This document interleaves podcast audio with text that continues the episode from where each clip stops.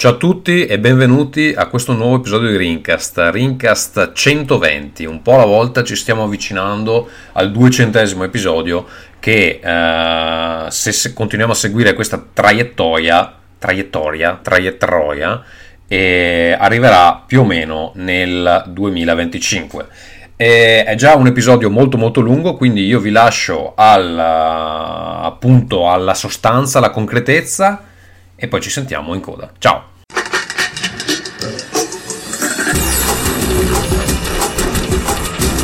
Rincast presenta Nerdcore. Cari amici a casa, bentornati a Rincast 120, 120 episodi, cari amici.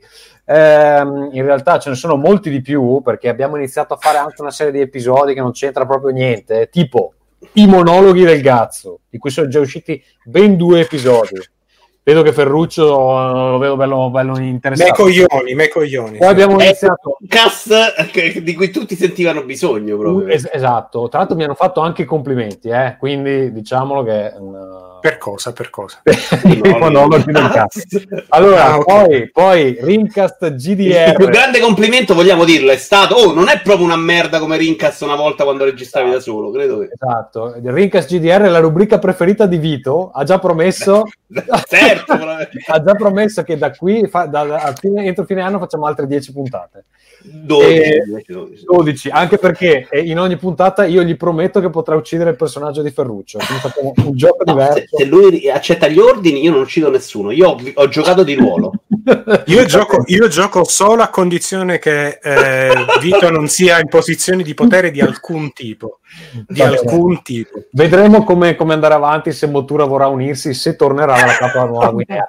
Eh, di Motura parliamo fra pochissimo. Comunque, io volevo salutare i nostri amici eh, Vito Iuvara. Ciao Vito Iuvara. Ciao cari. Come stai? Ti vedo una bella C'è barba. Giorgio. Bevete Red Bull. C'è Giorgio. Ciao, Giorgio. Attenzione, perché Vito Iovara, per chi non lo segue tutti i giorni, ha ottenuto una sponsorizzazione ufficiale dalla Red Bull. Dopo dieci no. anni che parla di Red Bull, effettivamente hanno iniziato a eh, pagarlo. Adesso Red Bull per questa fornitura, che non è proprio una sponsorizzazione, ha perso le azioni il 13%. ok, quindi ti, cioè, ti dà solo delle Red Bull gratis, non è che ti paga anche. Ma aspetta, una cazzato è vera sta cosa. Aspetta, no, no, mi ha mandato delle Red Bull gratis, ma non mi paga e non devo dire bevete Red Bull. Lo dico io perché è buona. che puttana, mamma. Va bene. Con noi anche l'amico Ferruccio. Ciao Ferruccio. Ciao ragazzi, buonasera. Grandi polemiche con un negozio online eh, a cui lui ha pagato un manuale di gioco di ruolo, vuoi anche dire che gioco? Sì, sì, stavo comprando Tales of the Tales from the Loop, Tales from the Loop um, per una, una, serata che sto organizzando con degli amici e questo, insomma, io brucio ponti con i più grandi produttori di giochi di ruolo della Svezia eh, perché nulla, ho pagato eh, dopo dieci giorni ancora non, me, non mi era arrivata conferma dell'ordine e mi hanno detto no, il gioco in realtà non ce l'abbiamo ma che, che fa? Ti mandiamo le altre cose che hai comprato oppure aspetti che sia di nuovo disponibile? E io gli ho chiesto quando è che arriva, ancora non mi hanno risposto, quindi insomma bello.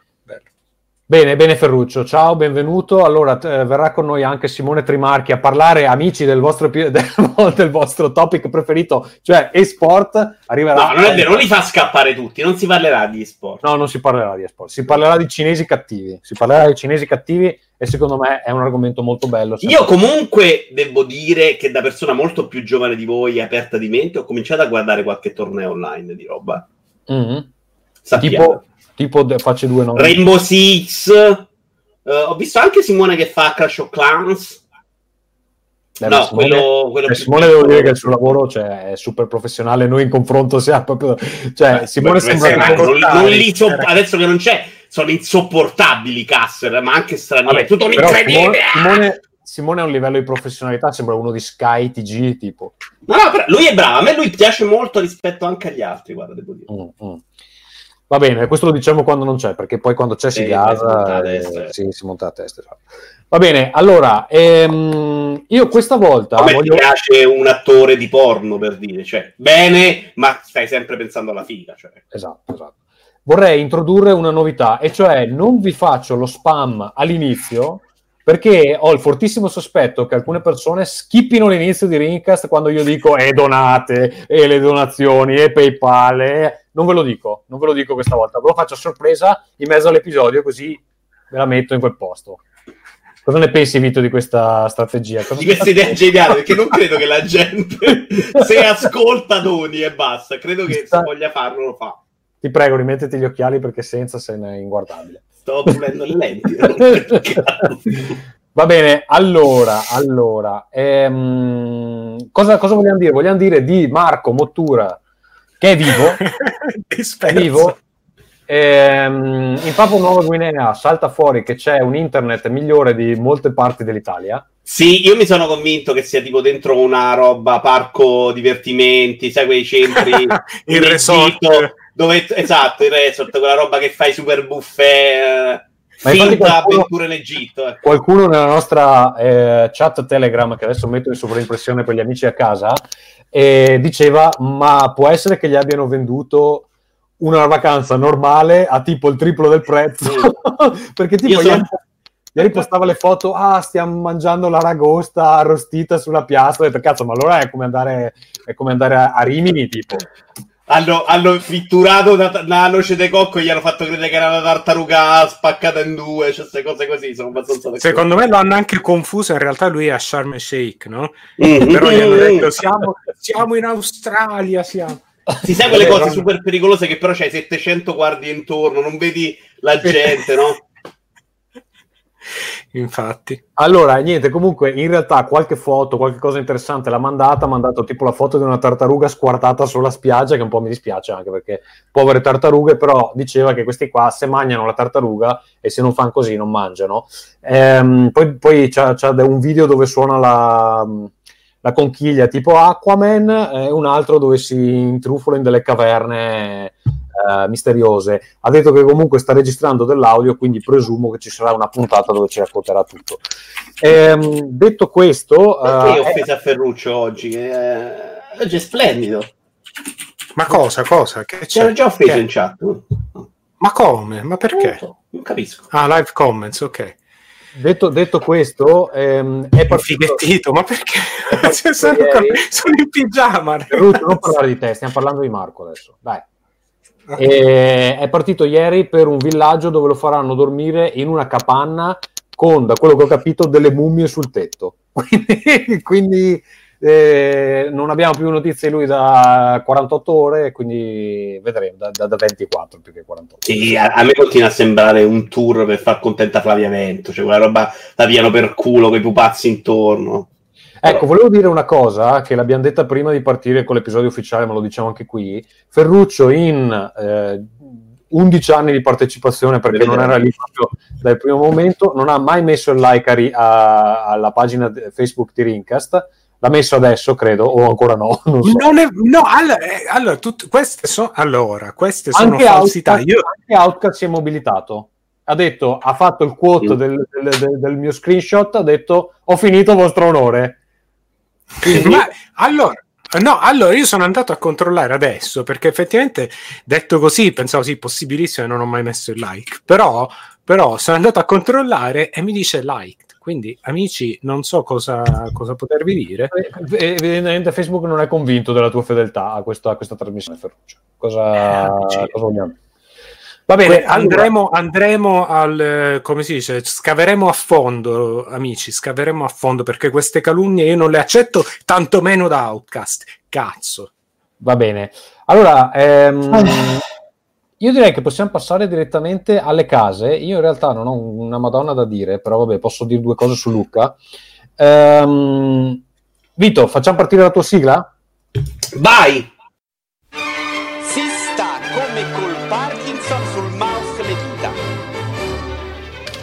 clica, clica, clica, clica, clica, clica, clica, clica, clica, clica, clica, clica, clica, clica, clica,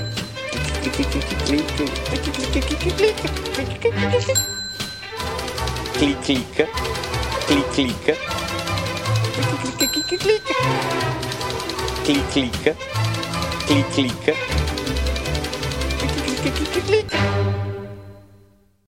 Tanto sei bello quando balli. Allora, due cose questa volta. Tipo, mi sono iscritto in piscina. Ormai già da un mese ci sono andato tre volte a settimana.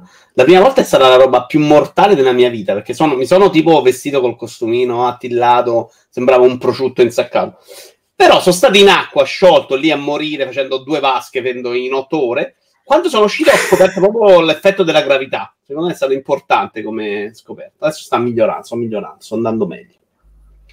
La seconda è che per i miei 40 anni ho prenotato per me e i miei nipoti e altre 18 persone in realtà Disney World a Parigi per un weekend. E ci porterò insomma la mia famiglia e festeggeremo la Minchia, 18 persone. Eh, mm, siamo 12 di cui 10 pago io. Così. Ma adottami, scusami. Scusa, Eh, quando è che sono- succede questo, Vito? Al mio compleanno, al mio 40 compleanno, è a giugno. Che, che è a giugno. A noi non ci inviti a Disneyland. Pensa che bella avventura che sarebbe con i tuoi amici di Rincast. A Disneyland Paris.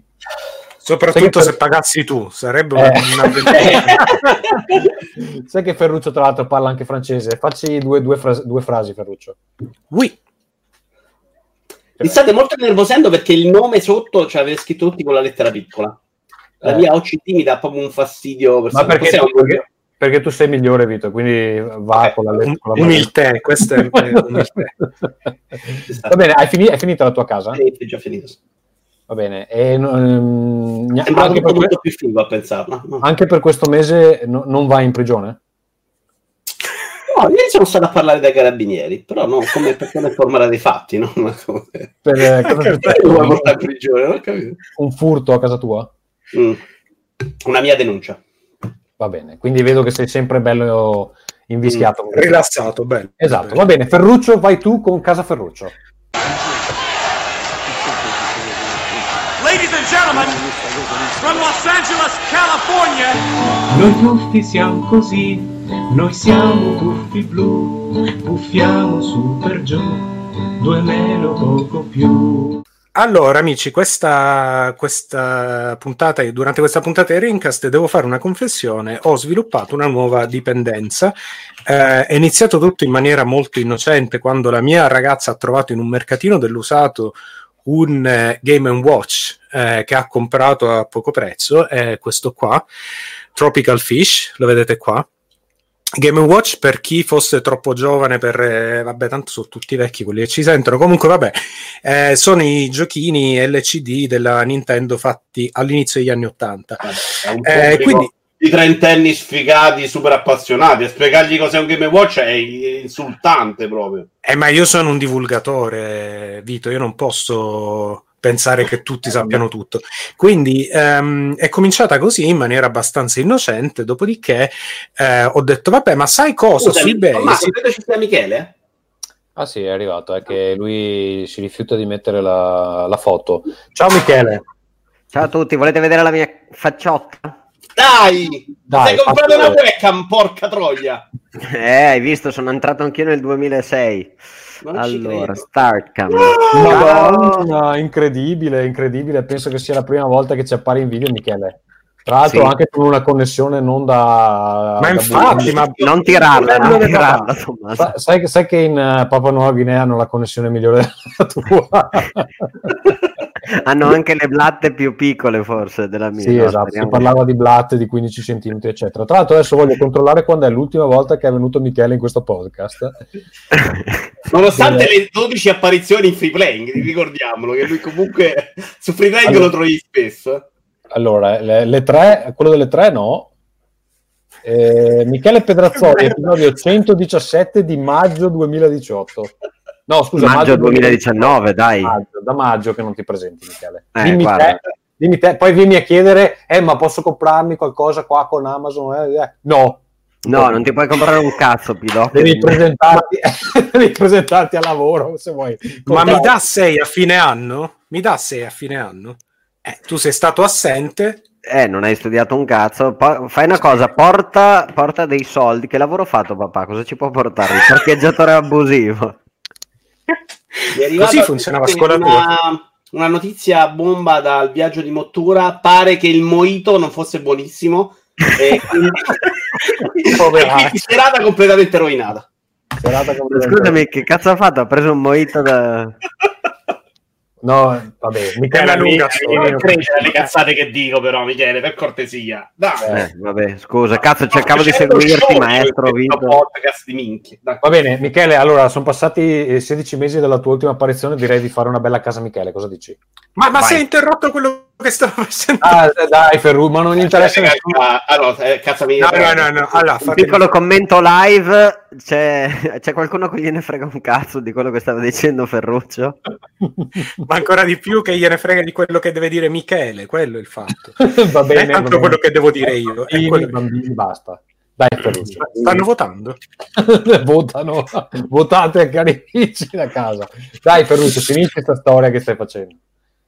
Quindi ho detto poi il secondo passo è stato quello, vabbè, su eBay trovo questa versione di, eh, del primo Game Watch, no? rifatta nel 2009 da Nintendo, e dopodiché ragazzi è stata una spirale perché adesso ho Ferruccio, il Game Watch di Zelda. Sai Ferruccio dove puoi comprare dei Game Watch? Su Amazon e lo puoi comprare con il tag di Rincast. Non lo posso comprare, però vabbè. Vai, vai, vai, vai, vai. No, Su Però tag, tag, tag- tag di Rincast, tu vai su Amazon, fa ta ta ta ta, Game Watch slash punto di domanda tag uguale Rincast trattino 21 e sai cosa, cosa succede? Che tu Cosa succede? tu- Devo pagare di più? No, no, non devi pagare di più. No, attenzione, questo è un benefit che hai, pagherai uguale e ci darai qualche denaro. Paghi di meno e qualcosa torna a me. Sai cosa mi sono comprato l'ultima, co- l'ultima volta? Attenzione. Te lo dico, te lo dico, devo andare a vedere perché non me lo ricordo. Aspetta, intanto finisci di parlare dei Game Watch. Quindi poi, poi- poi è stato il tempo di Donkey Kong Jr., poi eh, abbiamo qua Fire Attack, poi abbiamo eh, il- quello abbastanza raro che è Balloon Fight, che attenzione, molto simile alla versione per NES, bellissimo, eh, perché praticamente ho scoperto che un collega ne, aveva, ne ha una marea perché lui si occupa di emulazione, cioè lui tenta di, ha contribuito al MAME e, e quindi ha un sacco di questi Game Watch che a lui non interessano più di tanto e me li sta vendendo a poco a poco a prezzo molto amichevole. Ehm, e quindi nulla, eh, purtroppo questa è la spirale della- in cui mi sono cacciato e adesso vorrei smettere ma non... Non una domanda della chat, credo che però rispecchi anche un po' l'opinione di tutti, Ferruccio. Ma a noi che cazzo ce ne frega? Cioè, esattamente qual è l'utilità di questa cosa? Beh, sono videogiochi, guarda, per una volta non parlo di Red Bull, non parlo delle de, de, de quelle, le tartarughe morte ammazzate, insomma, sono Ci videogiochi. chiede, ci chiede Soda Lemon dalla chat, Tommaso, cosa ne pensi della Red Bull bevuta a quest'ora alla luce del libro Why We Sleep da Vito? Allora, eh, Vito, eh, puoi parlarci dei tuoi pattern di sonno? Quante ore fai alla settimana di sonno? No, a me io dormo non Tre tre una ore Bull. settimana? a settimana, ma siete scemi. Non so. Dormo, quanto- dormo, tranquillo. Non è- A me la Coca-Cola non fa dormire, la Red Bull non mi fa proprio effetto... Ormai la- il tuo corpo la- Cioè, a me la- fa bene la tachicardia solo sentire l'odore. No, Comunque, no, no. nel frattempo, Perché sei Vincenzo di tu, Palma. Ci Vincenzo di Palma chiede quanti reni ti sono rimasti Ferruccio. Io dico, caro Vincenzo, due reni, che cazzo te ne fai? A che ti servono due? Infatti, Cioè, cioè, hai uno, uno, basta. Game Watch è quello con tre schermi, perché me lo ricordo Oh, e. Roberto Z dice anche difendo Ferruccio finalmente retro gaming e che cazzo parliamo dei campionati del- di Rocket League ma no, eh, Sì, ma non giusto. stai parlando dei Game Watch, ci stai dicendo che hai comprato dei Game Watch. Che è diverso. Come Eh, eh, io eh, eh, vi "Ah, ho comprato un amico, ho comprato due amici. vuoi, davvero, vuoi, davvero che ti, vuoi davvero che ti parli di No, quali sono i miei preferiti? scusa, Ecco. scusa. Però fai bene a Eh. tutti la maglietta che non, non era be- non è be- si è vista. È molto bella. È il suo pigiama, va bene. Ehm, allora, eh, ti chiede Rudy Fontanari, ma hai pure Game Watch a triplo schermo e eh, Gianluca Gattuso, che penso sia giocatore di calcio, eh, ci chiede Sicuramente. i re- Sono sopravvalutati? No, che cazzo ci dice? Quanto hai speso Ferruccio? Ci chiede. Quanto hai speso? No, allora, per quanto riguarda quelli a triplo schermo, no, però questo di Zelda che è veramente, veramente bello, è a doppio schermo e ehm, riconoscerete il design di quello che poi sarebbe stato il Nintendo DS. No? Sì, sì, guarda anche la croce nella stessa posizione in basso. Eh sì, molto bello, molto bello. Ehm, eh, quanto ho speso? un po', un po' ti ascolta. Sì, no, va bene. eh, Diciamo che difficilmente si trovano a meno di una quarantina d'euro l'uno, quindi fatevi un Quindi, corsi, corsi storici, prima o poi Nintendo ci ripiazza il Virtual Boy. Questo è quello che... Ma Sì, lo facessero me lo comprerei senza problemi. guarda. Dai, la prossima console è un Virtual Boy fatto, fatto giusto, speriamo. So che in Luigi's Mansion c'è un finto Ah, lo sai, ho visto che c'è una roba per usarlo l'emulazione su Oculus, eh, Tommaso, la faceva Kenobit eh, di Kenobisbo. Sì, però già l'Oculus di sé un po' di nausea te la fa venire. Forse usare il Virtual Boy non è il Mal di Eh, no, testa. secondo, me, secondo me lo migliora e lo rende meno nauseante del Virtual Boy. Beh, eh, spererei. Vabbè, comunque. Eh, Io non ho mai, non ho mai visto, ma tutti i report erano di gente che stava male col Virtual Boy, forse per la scelta dei colori, forse Sì, per il il rosso- flash il di rosso- passaggio da una luce all'altra, era una roba devastante. Io non ho mai avuto il piacere o il dispiacere di provarlo. quindi- C'era Ma una sono fosse- uscito che c'era che la fosse- fila, cioè, volevo provarlo anch'io. No, ma era tipo una cosa più olografica che altro, no?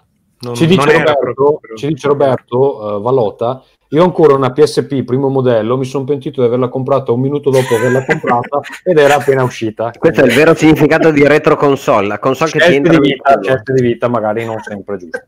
Va bene, ehm, fate partire la Eh, sigla, la sigla Ultima... di... No, vabbè, dai. Madonna, dai, basta, dai, cosa devi dire? Eh, ho, ho lanciato il, il giochino su Dreams.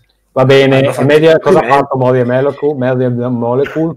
Eh, ma è che, eh, lo, hanno, lo hanno giocato durante uno dei loro stream, come direbbe Vito Juvara, ehm, e, e l'ha giocato un era- director. No, vabbè, eh, solo detto.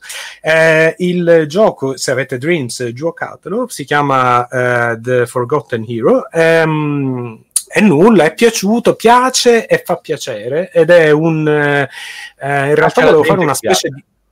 Esatto, volevo fare una specie di Lemmings e in realtà poi è venuto fuori praticamente Oh, un ma platform in Fai cui... partire un video del gioco, dai.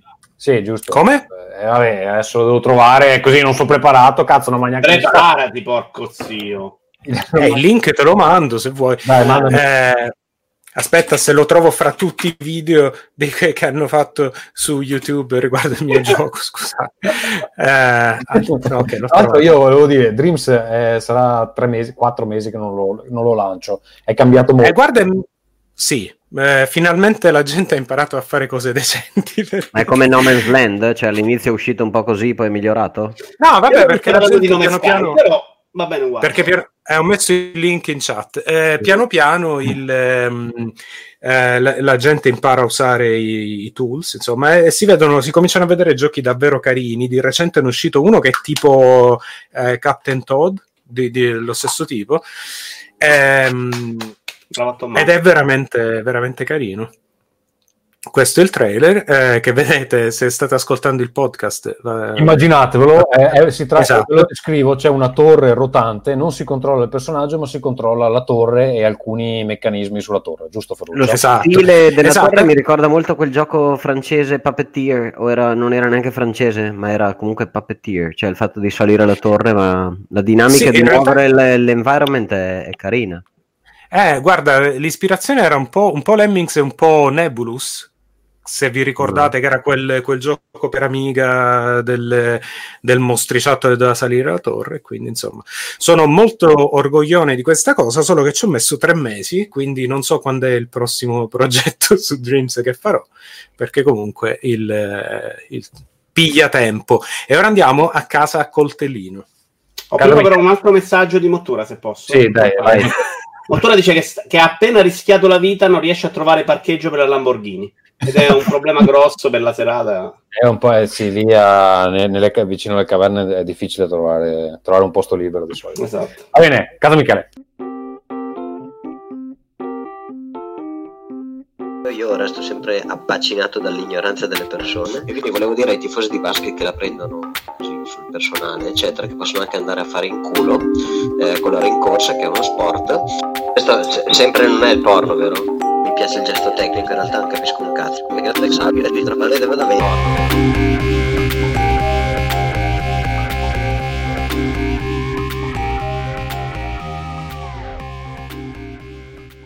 Allora, eh, io nel frattempo che voi eravate qua a cazzeggiare sono andato in giro per il mondo, mi hanno spedito di qua e di là e uno dei viaggi più interessanti che ho fatto è stato andare in Indonesia, quindi anch'io sono andato in zona mh, Asia, direi abbastanza, abbastanza estremo, è uno dei viaggi assieme a quello del Giappone più lontani da, da casa mia ed è stato veramente affascinante scoprire completamente un'altra cultura. Da, le finestre non possono essere sigillate così alle 4 del mattino il muezzin ti sveglia, che già il jet lag festa grande, poi anche il muezzin che si mette a schiacciare play eh, e a Che suonare. culo, eh?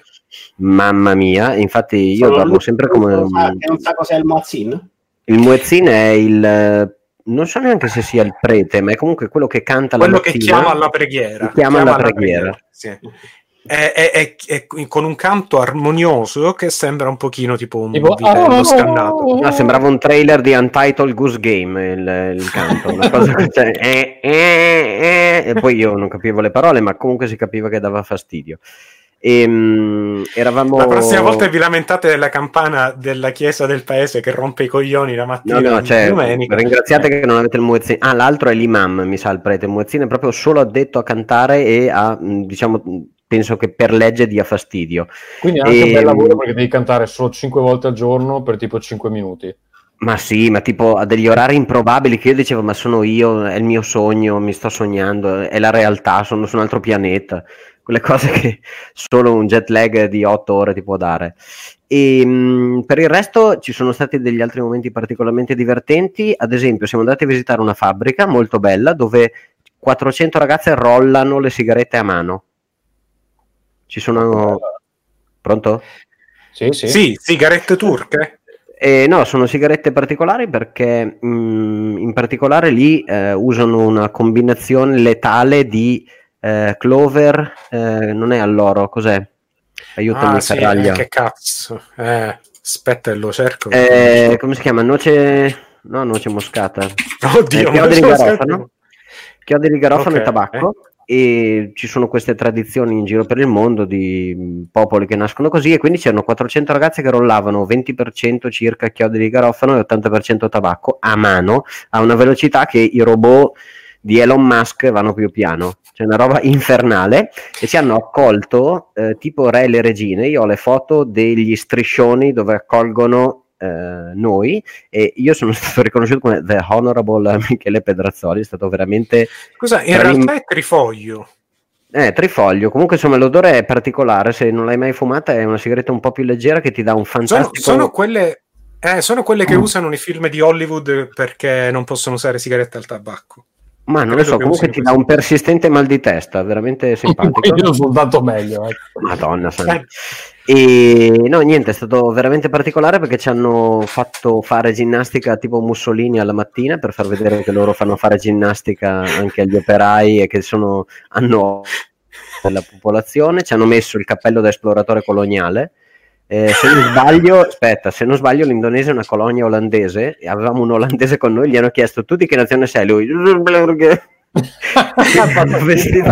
c'è stato un imbarazzo coloniale del tipo cazzo non li avevamo mandati via tutti e a parte quello l'altra cosa molto molto molto divertente che non capisci perché è veramente strana c'è gente con il giubbotto ad alta visibilità che si inserisce in strada ferma il traffico per te acconsente a che tu ti immetta nel traffico e tutto questo mentre lo stai facendo il guidatore ha un cestino tipo bicchiere legato a, vicino a dove c'è il volante mette la mano prende una monetina Scusate, e la dà a quello che eh, diciamo ti ha fermato il traffico per farti immettere. Una cosa che se tu Cioè, la scusa, racconti, meglio, meglio di- no, ma scusa, meglio di quelli che ti vendono le cose al semaforo, no? assolutamente, perché ma ti giuro, vedere sta gente che si buttava nel traffico è stata una cosa impressionante. E per il resto abbiamo lavorato parecchio, girato non tanto, ma abbiamo visto un pochino la città, eravamo a, a Surabaya e Roma o altro, non avete visto la definizione di traffico finché non avete visto quelle mega città. È una cosa che si stenta a descrivere. Motorini a un millimetro, a un millimetro da macchine che rischiano di schiacciarlo, tutti vanno dritti, nessuno fa incidenti. Una cosa che sembra organizzata da- dal peggior eh, simulator, traffic simulator eh, che potete mai giocare. Comunque, insomma, in generale è stato il viaggio meno politically correct della storia, da quello che hai detto. Sì, Cioè, ha avuto diversi coloro che- momenti in cui il politically correct, eh, e poi magari in privato ve ne racconto anche altri, meno politically correct ever. Eh, anche il viaggio dove mi sono lavato i denti e fatto lavato i denti con l'acqua chiusa in bottiglia e fatto la doccia con la bocca chiusa e poi chiedevo ai miei colleghi ma tu come sei vaccinato hai paura di e loro no no no tranquillo io bevo l'acqua così a collo dalle bottiglie aperte Però- Quindi siamo andati con due stili, due stili due- particolarmente diversi. Più venuti e- lavoro. Madonna, no, è stato veramente, veramente bello. A parte tutto, una, una cultura da, da conoscere e veramente bello, veramente interessante. Eh, ho fatto un altro viaggio molto bello.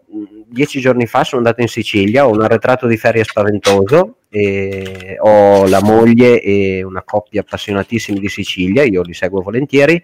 E quindi Sono fate andati- tipo scambio di coppie? eh, questo ancora non posso dirlo. E praticamente siamo andati nella zona sud-ovest, quindi siamo andati a Catania, poi abbiamo fatto Siracusa, tutti, praticamente tutti i posti dove viene Ah, girato, eh, dove viene Montalbano. girato Montalbano. E niente, Ragusa ci siete stati, quella, quella parte lì è bella. davvero. abbiamo fatto no, Siracusa, Ortigia, eh, Noto, Scicli, Modica, eh, Minchia, Donna ragazzi. Lucata. E vabbè, a parte ritrovare Ragazzi, Siracusa, Siracusa è uno dei posti più belli in cui sia mai stato in vita mia. Io Siracusa so è che di fianco alla casa di Montalbano, se vi capita di andare, c'è una torre che non so perché non viene inserita nella serie TV. Una torre del 1200, una cosa bellissima, restaurata anche con stile, quindi non con pezzi di ferro a vista, ma con vetrate per coprire le finestre che nascondono il fatto che è stata restaurata, eccezionale. E mh, l'altra cosa è che comunque la- tutte le costruzioni, diciamo, televisive che tu vedi ti smontano un po' perché quando arrivi c'è sempre la casa di fianco eh, stile anni 1990 o la cosa un po' Eh, certo, è l'abusivismo, è l'abusivismo. Compo- cioè, nella serie la compongono bene perché no- non è così poi effettivamente nella, Assolutamente, infatti il commissariato, se non sbaglio, è il comune di eh, Scicli, il municipio di eh, Scicli, un paese lì vicino che viene ripulito, vengono messe le macchine della polizia e si dice questa è la questura di Montalbano. In realtà è Viene ripulito. Eh, Tolgono la munnizza. sì. un No, tolgono anche i pannelli dove c'è scritto comune, ufficio anagrafe, eccetera. E niente, ho fatto il bagno due volte, quindi penso probabilmente che Maledetto. quando mi leverò dai coglioni e andrò in pensione non ci saranno tanti discorsi su dove andrò a ritirarmi. Eh, Basta che a ci me. sia internet, non come nella bassa friulana.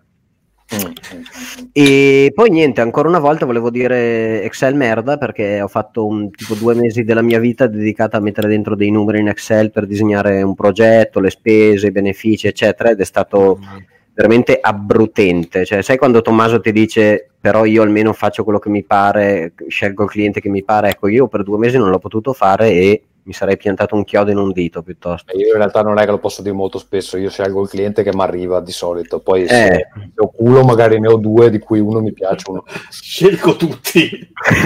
esatto. Vabbè, diciamo che è stata un'esperienza di quelle Quindi che il mega file Excel è tipo da 300 megabyte. Tipo. Esatto, esatto, aggiorna tu, poi salvo io e poi c'è una macro che va puttane. Mamma mia, Tu, mamma tu- mia. tu immaginati il numero di, il numero di la madonne che quest'anno ho lavorato con un file Excel su un, un MacBook Pro del 2019 che costa svariate migliaia di euro e mi rallentava. Cioè, cosa cazzo di computer devi avere? Un computer quantistico, quello del Quantum Supremacy di Google, per aprire un Excel grosso. Cioè, non, non riesco a capire com'è fatto quel programma. Infatti io penso che la ricerca informatica non sia portata avanti tanto dalla ricerca della crittografia, della crittanalisi, ma più che altro da Excel. esatto, vabbè.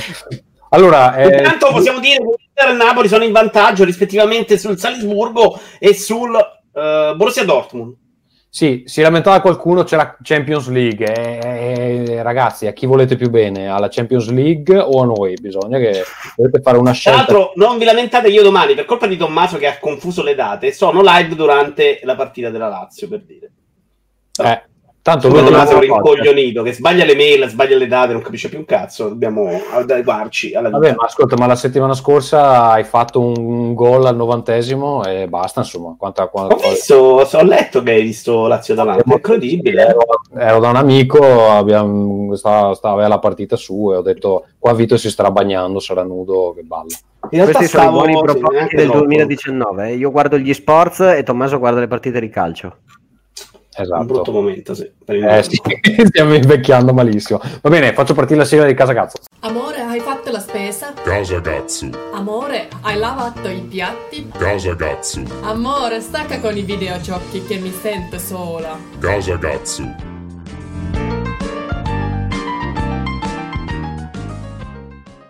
Allora, eh, non avevo nemmeno previsto di dire niente, però vi ricordo, dalla prossima settimana sarò a Luca Comics and Games.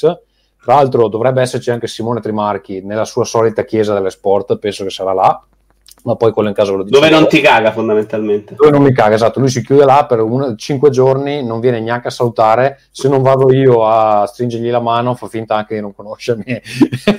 Quindi questo è un po' eh, Simone Trimarchi al di fuori di questa trasmissione. È un uomo importante e purtroppo è così.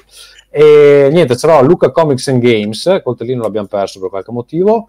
Ehm, mi troverete al, ehm, allo stand Carducci, che è quello del padiglione Games 113. Lo stand si chiama Alleanza Games, è quello che condividiamo con, con altri sviluppatori di, di giochi indie e eh, la nostra etichetta si chiama The World Anvil. Comunque eh, ci troverete, su uno, su uno dei lati del, del, del padiglione perché più vai all'interno più si alza il prezzo, quindi noi siamo ancora nella, nella fascia morti di fame. eh, esterna. Però fortunatamente quest'anno non siamo vicino a un'entrata, perché l'anno scorso è piovuto tutto il tempo, faceva freddissimo, eravamo di fianco a un'entrata, la gente entrava, faceva talmente freddo che si scagliava all'interno del padiglione proprio per, per allontanarsi il più possibile dalla porta e noi eravamo esattamente là di fianco. Questa- quest'anno siamo un po', un po' scostati, quindi non siamo proprio nella, nella fascia super morti di fame, siamo nella fascia morti di fame normale. Ehm, Siete comunque- nella fascia piccola fiammiferaia, no? esatto, Carducci, Carducci 113. Eh. E detto questo, eh, un paio di settimane fa sono andato a eh, fare un giro a Londra. Sono andato a Londra eh, perché la sorella di mia moglie si è trasferita lì per studiare, tra l'altro in questo periodo bellissimo pre-Brexit, e quindi siamo andati, siamo andati a trovare lei. Tempismo. e Abbiamo, ehm, abbiamo fatto un 5 giorni ed è la prima volta, io c'ero stato già due volte, ma è la prima volta che ho un po' di tempo per girarla perché le altre volte c'ero stato per lavoro e ehm, fondamentalmente non, non avevo visto niente. E devo dire che mi è piaciuta tantissimo. Non solo, tra l'altro, eh, ci sono dei ristoranti italiani eccezionali a Londra. Attenzione che abbiamo il... Scusa, ma eh, quanto sei terrone che vai a Londra e ma- mangi al ristorante italiano? Allora, una volta è stata intenzionale, una volta è stata per sbaglio, adesso vi racconto. Ciao Simone, ci sei?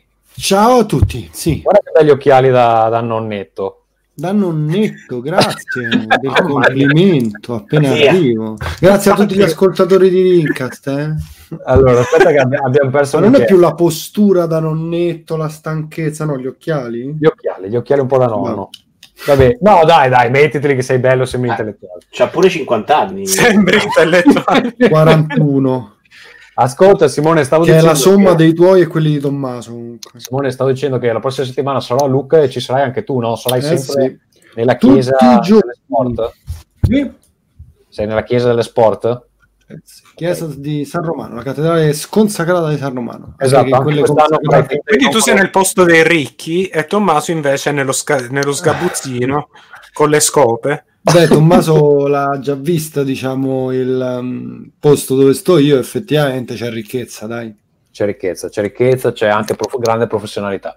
Va bene, comunque finisco la mia storia su Londra. Ehm, allora, una volta siamo, siamo andati a un ristorante italiano, abbiamo mangiato benissimo, bene. La seconda, il secondo giorno pioveva a dirotto, ma proprio che non, che, non, che non riuscivi a stare per strada. Ho detto, buttiamoci là. Siamo finiti in un ristorante italiano, ma proprio per caso. Ed era un ristorante marchigiano, dove non solo ho mangiato benissimo, quindi proprio preso a caso così dalla strada, non solo ho mangiato benissimo, delle cose marchigiane che io onestamente nelle marche non ci sono mai stato, non le avevo mangiate, ma alla fine mi hanno anche offerto una sambuca eh, fatta, credo, marchigiana, non è tipo la solita, adesso non mi viene il nome, che, che cazzo è quella Molinari, Molinari. la classica, e era una sambuca tipo da 46 gradi, mi ha tipo sbandato la faccia, cioè l'ho, l'ho mandata giù, pensavo fosse sambuca normale, mi ha, mi ha invece aperto una ferita su- nella, nella bocca.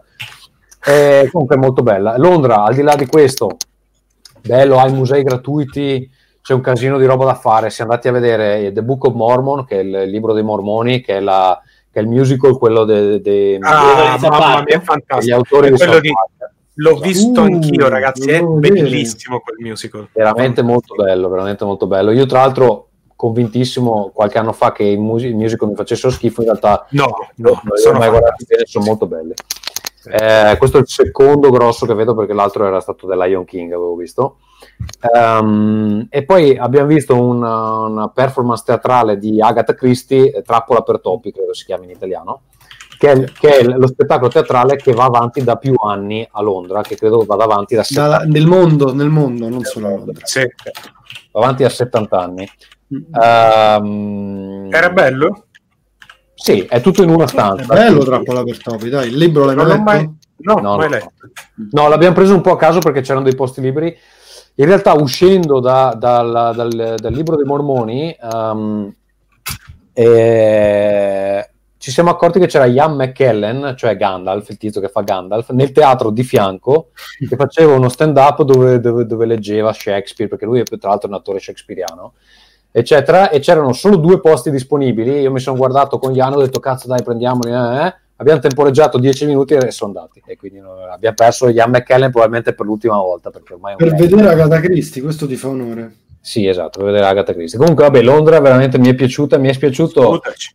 eh, mi è piaciuto conoscerla solo così, cioè a ridosso della Brexit, dove sarà sicuramente più difficile magari anche viaggiare Prima del caos. prima del- che prima, prima di. Watch Dogs Legion. Questo. Esatto, esatto. Eh, poi anche dei bei parchi, mh, bello, bello, mi è piaciuto tanto, ci, ci tornerò. Allora, Eh. Londra è uno di que- una di quelle città che se sei ricco è veramente un posto fenomenale. Sì, costa tanto, cioè perché comunque in una settimana si è riusciti a spendere una media di boh, 120 euro al giorno, anche di più forse. Quindi cioè, van via, soprattutto se vai a vedere il musical, teatro, eh, fai presto, cioè ci vuole proprio un secondo. Va bene, eh, questo è quanto. Simone, visto che sei con noi, ci racconti qualcosa un po' del- della tua attività professionale e o umana? Professionale o E o umana? umana? Wow. Eh, io manco da tanto, Aspetta, sigla, sigla.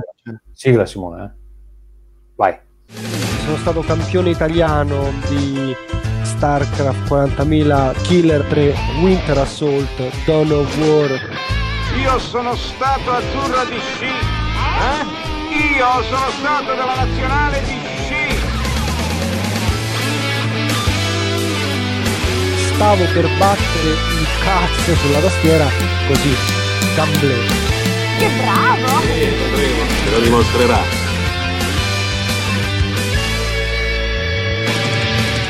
Dico io manco da tanto a Rincast, sai quanto te ne devo dire? Quindi cioè, da, da dove comincio? A, a Londra sono stato anch'io, tra l'altro, poco tempo fa a vedere un torneo, mi ha mandato Gazzetta di eh, PES, dove si sono quasi menati, quindi questo già è un bel fatterello se vuoi da raccontare.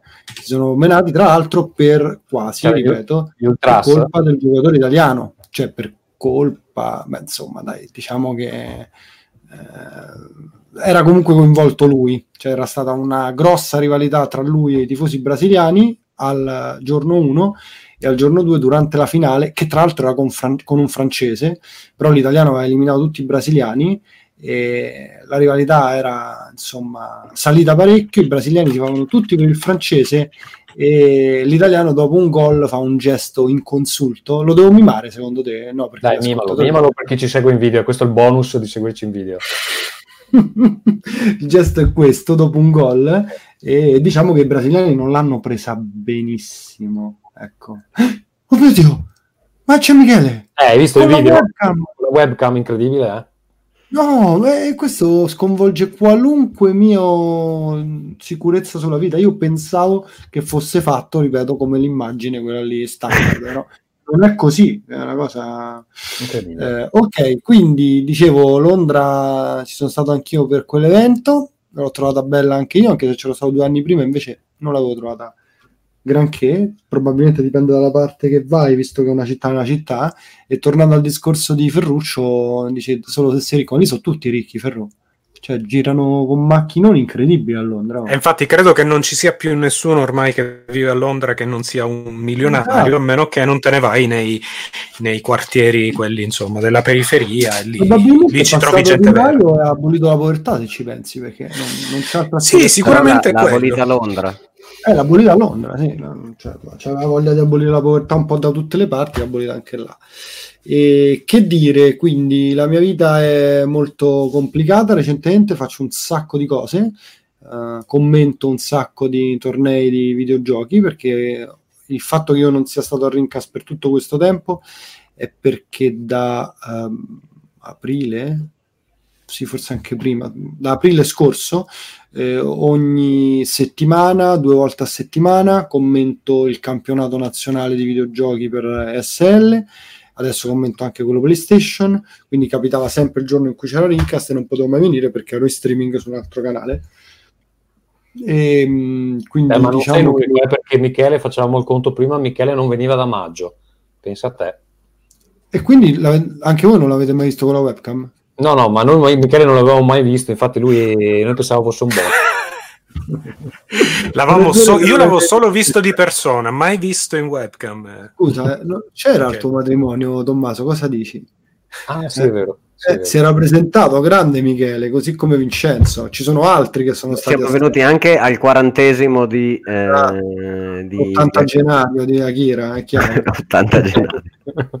E- Che era otto anni fa e lui ha detto che adesso ha 41 anni. Secondo me Esatto, problema. Credibilissimo. Però fatelo dire, Vincenzo, sei invecchiato più tu di me dal mio quarantesimo, eh? quindi per Beh, te... ma tu avevi-.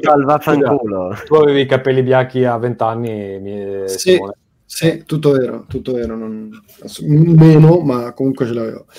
Ehm, quindi la vita scorre molto veloce, non ho tempo per fare niente se non per giocare a Magic, chiaramente, che lo faccio nelle notti in cui non, non- non- non- lavoro, non sto con i bambini, eccetera, fino alle 3 di notte. Il giorno dopo sono Ma stanchissimo. Simone, ti sento un po', ti sento un po' stressato, sei, sei felice? Ma guarda, oggi è una giornata un po' di meta, ma oggi no, in verità sto bene. È difficile, complicato, veloce, ma bello. Quindi no, non, non posso lamentarmi. Ehm, Però c'è sempre poi la Roma che va tutto a posto. a Roma no- non ne parliamo, dai, così almeno insomma, quello è un argomento che proprio ormai ho deciso di non trattare più. Sono in sciopero del tifo, no, tanto ci sono sempre stato, quindi a me non me ne è mai fregato niente. Come dico sempre, non mi piace il calcio, ma mi piace lo stadio, che è una cosa strana. ma- Ehm, quindi Vito che sta chiaramente facendo la mossa della volpe luva. eh. No, no, no. Delle cose che- un messaggio bellissimo. Michele me lo sono sempre immaginato come un forzuto ragazzo di colore. Perfetto. Ok. Comunque, insomma, dai, ehm, per raccontare delle cose che sono rincast importanti, ho cambiato macchina. Quindi la Non avremo più delle storie sulla tua macchina. No, ci, ci sono subito delle storie, chiaramente. Ah, e dopo mh, tre settimane, eh, sì, ah, veramente poi forse meno di un mese, ehm, con chiaramente una concatenazione di eventi che io ehm, ho- quando sono tornato mia moglie mi ha detto che hai fatto? Ho detto no, guarda, non è colpa mia, evidentemente perché ero in un parcheggio, mi si sono parcheggiati praticamente davanti e, ehm, e non riuscivo ad uscire da questo parcheggio, sono dovuto uscire a uno all'ora, dopodiché non potevo uscire d- girandomi, quindi sono dovuto andare avanti per girare, mentre andavo avanti ho, ho, ehm, fatto una curva, in questa curva c'era un albero caduto per terra, che chiaramente uno non può vedere un albero caduto per terra che spunta, e ehm, facendo questa curva e stringendo io Ah, hai distrutto la macchina. No, non ho distrutto la macchina, ho solo fatto un sbrego grosso quanto tutta la fiancata che quando l'ho visto mi voleva prendere una 5 che, che la macchina eh, insomma è una Mercedes. E, Ma sai Simone che io ti capisco che, so- che- che lo Ma sanno non i è nostri colpa amici. mia, cioè, non si vedeva, era sotto la linea di vista, cioè capisci? Basta, Eh, ma è- una bici, basta. Sai cos'è questo? Questo è l'albero del cambiamento. È l'albero del cambiamento e non hanno abolito gli alberi ma la povertà. E detto questo, un'altra cosa che è cambiata nella mia vita è che da settembre, siccome ero effettivamente molto stressa- stressato per giugno, perché il lavoro era eh, pressante, allora ho detto a settembre cambio vita, devo fare qualcosa per ridurre il livello di stress. Questo qualcosa è fare dello sport e quindi eh, non sono tornato a arrampicare purtroppo perché tanto non ho tempo, quindi non ci riesco, ma faccio dello sport con YouTube, con un personal trainer di YouTube. Quindi adesso se volete, ehm, non lo so, parlare anche di questo, mi sono Ma è competitivo?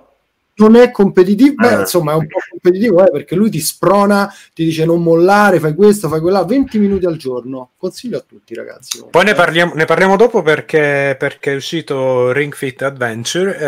eh, siccome anch'io sono un fan dell'esercizio a casa, perché la A casa bestia- senza attrezzi, eh, perché io odio gli attrezzi. Esatto, esatto, uguale pure io. E, ne parliamo. Simone, abbiamo una domanda dalla chat. Dice Giorgio Tiretti: Una domanda per Simone, ma con questo continuo ampliamento del pubblico delle sport, come sta cambiando, se lo sta facendo, la visione del pubblico generalista verso le sport? questo continuo ampliamento del pubblico degli sport, intanto bisogna vedere che cosa significa, perché purtroppo c'è una grande confusione e eh, per la massa eh, Vito Juvara che è su Twitch fa sport. Sapete che Vito Juvara ha un canale Twitch, seguitelo perché è molto simpatico. Tutte le volte che viene sul mio mi insulta, proprio una persona gradevole. Vabbè, faccio show, dai. Sì, fa Ma uno sta sempre a giocare a Magic, ragazzi. uno molto gradevole, ripeto. Stai zitto, che tu, te- tu hai giocato dei giochi di ruolo e non sei molto diverso, eh? Adesso. Cazzo, adesso. perché prima invece eh, comunque insomma Infatti, prima nella visione eh, collettiva qualunque cosa che c'è su Twitch è e-sport. Quindi uno che gioca davanti alla telecamera a un gioco competitivo online ma senza giocare un torneo sta facendo e-sport. Quindi Ah, questo quindi state cominciando a fare i fighetti anche voi, come quando la gente No, no, dice io stai no, giocando io- ai videogiochi anche tu, ma è un gioco mobile, quindi quello è Candy Crush. No, io ne parlo cercando di parlarne con cognizione di causa, cioè dicendo a tutti, ragazzi, l'e-sport dovrebbe essere videogioco competitivo organizzato e giocato da semiprofessionisti, professionisti, quello che ti pare, ma organizzato. Quindi se tu accendi COD e vai sui server e fai 30 kill e una morte come Vito Iuvara, ripeto, vi invito a vederlo, non stai facendo e-sport, ti stai divertendo con gli amici. Se invece lo fai in un torneo, stai facendo e-sport, ok? Quindi eh, dire che il pubblico dell'e-sport sta aumentando è ni, cioè nel senso soprattutto in Italia, perché il pubblico che guarda i tornei a me rispetto a due anni fa non sembra che si sia mo- anzi c'è- sono da fare mille discorsi, però sicuramente il pubblico di Twitch è cresciuto tantissimo, quello non c'è dubbio. Cioè la piattaforma è molto più in voga tra le giovani generazioni, sono arrivati gli influencer, hanno portato pubblico e così via. E quindi ok, dire questo per prima cosa. Poi che nell'ottica mainstream stia cambiando l'approccio verso all'esport probabilmente è vero. Perché? Questo perché? Perché comunque eh, molti di questi influencer che giocano giocano competitivamente. Quindi mh, non è che eh, solo loro ma anche i giochi il mercato stesso sta facendo cambiare idea al pubblico dei videogiocatori perché che succede? Mentre prima tu giocavi solo ed esclusivamente o quasi con eh, i vari videogiochi che uscivano senza competere adesso la moda è Fortnite e Fortnite è un gioco che è solo competitivo.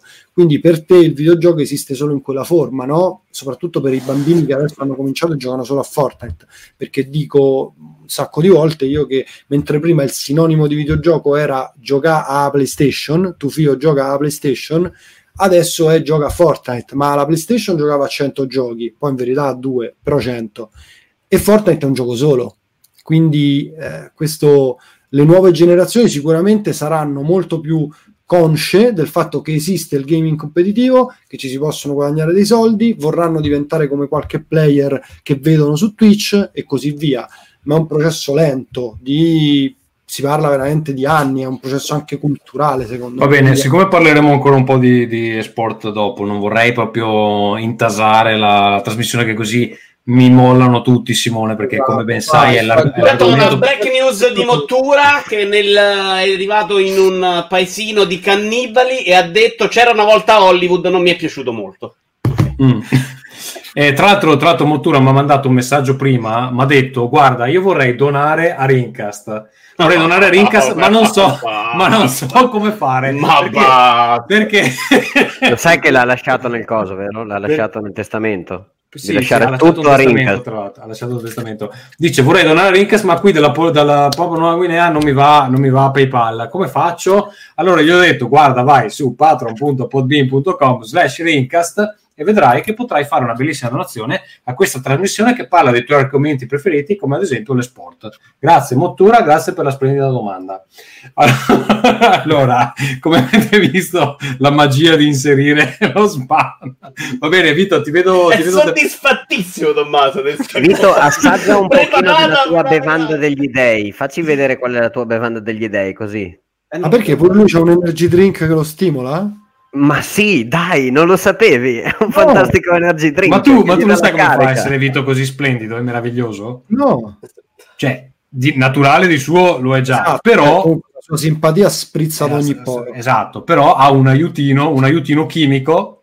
Qual è l'aiutino? Vi- Eh, qual è l'aiutino chimico, Vito? Faccelo vedere. È è nel secchio, devo andare a il secchio alla fine adesso. Vedete Vabbè, ma, ma- ma che cazzo di, di- di- di- di- di influencer sei? Ce ne stanno 40 della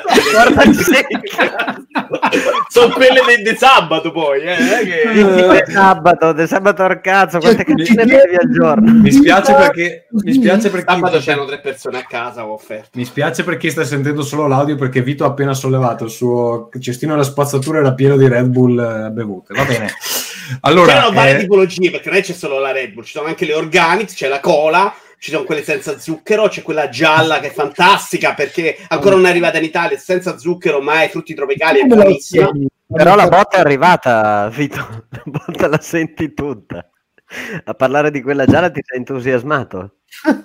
va bene, Vito, ti lascio scegliere il, pr- il primo argomento di discussione. perché magari- Oh! Dai, Part- no, no, ah sì, partiamo. Cazzo. Ma Ferruccio sta so. dando il cattivo esempio e svapa? Chi è? Ferruccio. Sì. La Ehm, speranza è che eh, muoia mentre Noi lo, lo lasciamo fare sperando della, la Guarda, diciamo questa lavora- disinformazione pagata, pagata dalle, dalle multinazionali del tabacco. eh. Appunto, Stai per caso puntando il dito contro qualcuno? Mm? No, Mm? eh. No, assolutamente, no, no. Caso Blizzard! Allora, che cosa è successo? Che un noto eh, streamer, nonché partecipante di un torneo di non mi ricordo che cazzo, a un certo punto Hearthstone, ha Hearthstone, Hearthstone. Global Games. Era esto. Era esto. Si è detto contro quello che cazzo sta succedendo in Cina, No, Hong ha Kong, espresso- ha contro la espresso Cina. solidarietà. Eh beh, allora dillo tu, Ferruccio. Eh, ha espresso solidarietà Cambio alle proteste, alle proteste dei, dei giovani di Hong Kong contro il regime cinese. Ed è successo un bordello perché Blizzard, da regolamento, gli ha tolto prima i premi, eh, l'ha bannato, poi in realtà è successo la shitstorm che gli hanno ridato i premi, l'hanno riammesso e quindi è nato un po' il dibattito. Blizzard deve permettere a tutti di parlare per la libertà d'opinione o Blizzard ha diritto di eh, far rispettare il suo regolamento e quindi sbattersene un po' le palle della libertà d'opinione, ma dire, cioè, io per tutelarmi devo impedire a chiunque ci abbia otto anni e sta partecipando a un torneo di sport di dire la sua, che può essere in questo caso molto leggibile, cioè stanno sparando i civili, è molto facile prendere opinioni. In altri casi, secondo me, Blizzard più- ha più difficoltà a tutelare anche la sua immagine. No? Se quella stessa persona avesse detto abbasso i vaccini, allora lì la libertà d'opinione andrebbe bene. Ok. Questo è il mio punto sulla questione. Beh, sì, eh, allora secondo me questa è stata una. Io, io sono contento che sia Ha successa. raccontato questa- un po' male Vincenzo, eh, però vabbè. Io- eh sì, allora c'è da dire innanzitutto che la questione de- dal regolamento è, è discutibile perché in realtà la, ehm, la regola che Blizzard ha messo, ha, ha usato a difesa è, è estremamente, estremamente vaga e quindi eh, e, e poi ci si chiede perché altre persone che hanno fatto in occasioni di vincite pro- proclami in qualche modo che possono essere interpretati come politici invece non hanno avuto alcuna ripercussione.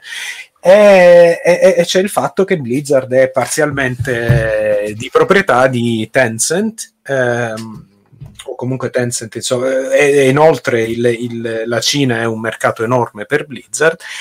E, e- e poi la cosa in realtà l'abbiamo vista anche in altri, in altri ambiti, perché nell'NBA è successa una cosa simile, Sì, dove un allenatore, eh, un allenatore ha dato Esatto, un allenatore ha da- ha da- anche lui ha dato la solidarietà ai protestanti di Hong Kong e l'NBA lo ha ufficialmente ripreso, ha- lo ha fatto scusare, al grande, ah, gli ha fatto porgere le scuse al grande e buono, buon governo cinese.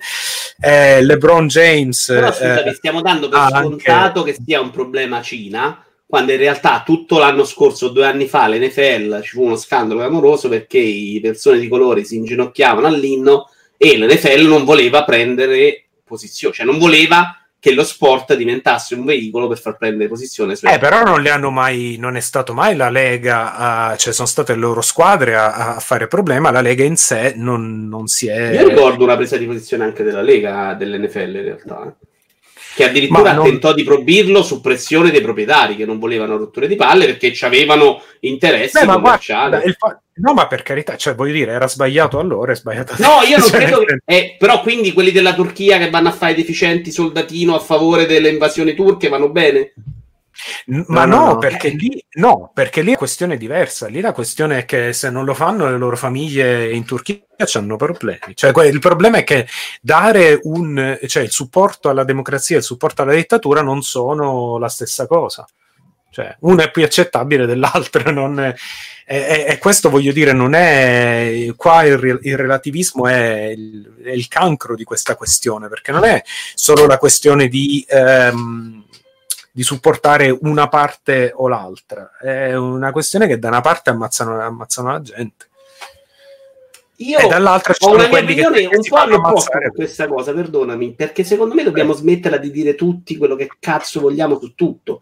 Cioè, la- la- il giocatore di Aston non è in grado di esprimere un parere politico professionale sulla questione e Blizzard ha tutto il diritto di dire io non posso dare a tutti la libertà di dare un'opinione di questa importanza, perché, ripeto, sparare sui civili è molto facile, ma ci sono 2000 questioni come quella di Turchia che è già più complessa, no? In generale, sono sempre difficili, no? Se no uno fa, eh beh, facile, non facile, e ci devono stare le persone al mondo, perché ci siamo abituati che tutti devono dire la loro, vanno in televisione, ci devono stare le persone che possono dire la loro e non è il giocatore di Erson in un torneo o davanti a Twitch, perché ha un seguito, quello che dice ha un riscontro, e quelle persone vanno preparate per parlare. Questo penso io. Beh, oddio, però Eh, Simone, dai, che tu la, la questione l'hai seguita, vorrei un attimo solo puntualizzare prima di farti parlare, cioè il motivo per cui ci sono le proteste di Hong Kong. Allora, la protesta è per protestare un atto che è stato proposto dal, um, dal Parlamento di Hong Kong, se capisco bene, perché poi è una questione politica abbastanza complessa, per l'estradizione di gente che sta sul cazzo alla Cina fondamentalmente. La Vogliono gente si è incazzata, la vuole pol- cambiare la legge sull'estradizione di Hong Kong. Hong Kong Esatto. è una ex colonia inglese che negli anni quando dai sa- siate bravi è ritornata sotto il controllo cinese 90. No, più, più di recente, negli anni 2000, sì. del genere. È ritornato sotto il controllo cinese. Questo controllo a livello politico viene finalizzato negli anni con la ratificazione di alcune eh, norme e leggi che avvicinano chiaramente eh, quello che è eh, l'ordinamento giuridico e legislativo di un paese sovrano, ex sovrano Hong Kong, a quello cinese. Eh, questo aprile, se non sbaglio, eh, la Cina ha, ha imposto una nuova serie di regole che Hong Kong avrebbe dovuto adottare. Tra questa serie di regole c'è il cambio della legge sull'estradizione di Hong Kong. Hong Kong non è mai stato considerato un paese, eh, cioè Hong Kong a livello di estradizione aveva tra la sua lista quelli che sono i paesi canaglia, che sono più o meno occidentali, perché Hong Kong fondamentalmente appunto è una era un'ex colonia inglese. Quindi non concedeva l'estradizione, non concede tuttora l'estradizione per determinati reati in paesi dove poi può essere perseguito con metodi brutali, la tortura, la pena di morte, eccetera, tra cui la Cina. Quindi fondamentalmente molti degli oppositori politici del regime cinese scappano ad Hong Kong perché è vicino e perché poi Hong Kong eh, non glieli restituisce. E questo al governo di Pechino non sta bene. E, mh, Ok, ma questo- al di là della questione politica stretta, che magari insomma ce ne frega anche fino a un certo punto. Vabbè, però è interessante capire il contesto. No, invece è una spiegazione ottima perché fa capire anche cosa c'è in gioco. E poi non vogliamo dare l'idea che Rincast dice le cose un po' alla cazzo di cane. Per fortuna abbiamo Simone che è professionale e ci, ci spiega la storia.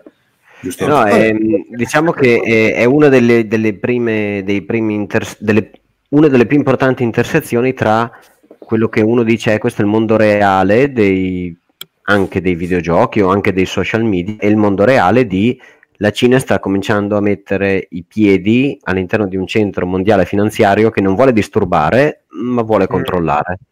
Vedi Hollywood e tutte queste robe qui. Vedi Hollywood che arriva lì, ma anche le altre grandi aziende, questo è in realtà la loro- il loro portale alla finanza mondiale Hong Kong, quindi non la possono perdere. Hong Kong è un paradiso fiscale dove hanno sede tantissime aziende americane, non solo, anche europee, come sede, o hanno sede a Singapore o hanno sede a Hong Kong. Per Sì, allora il operare- 70% di quello che la Cina sposta all'estero o, in- o importa all'estero viene pagato da transazioni finanziarie a Hong Kong. La Cina, no San Marino, la Cina. Quindi vedete voi se eh, la Cina ci sta andando coi piedi di piombo perché sa che non può perdere i soldi, che sono abbastanza tipo una cosa importante.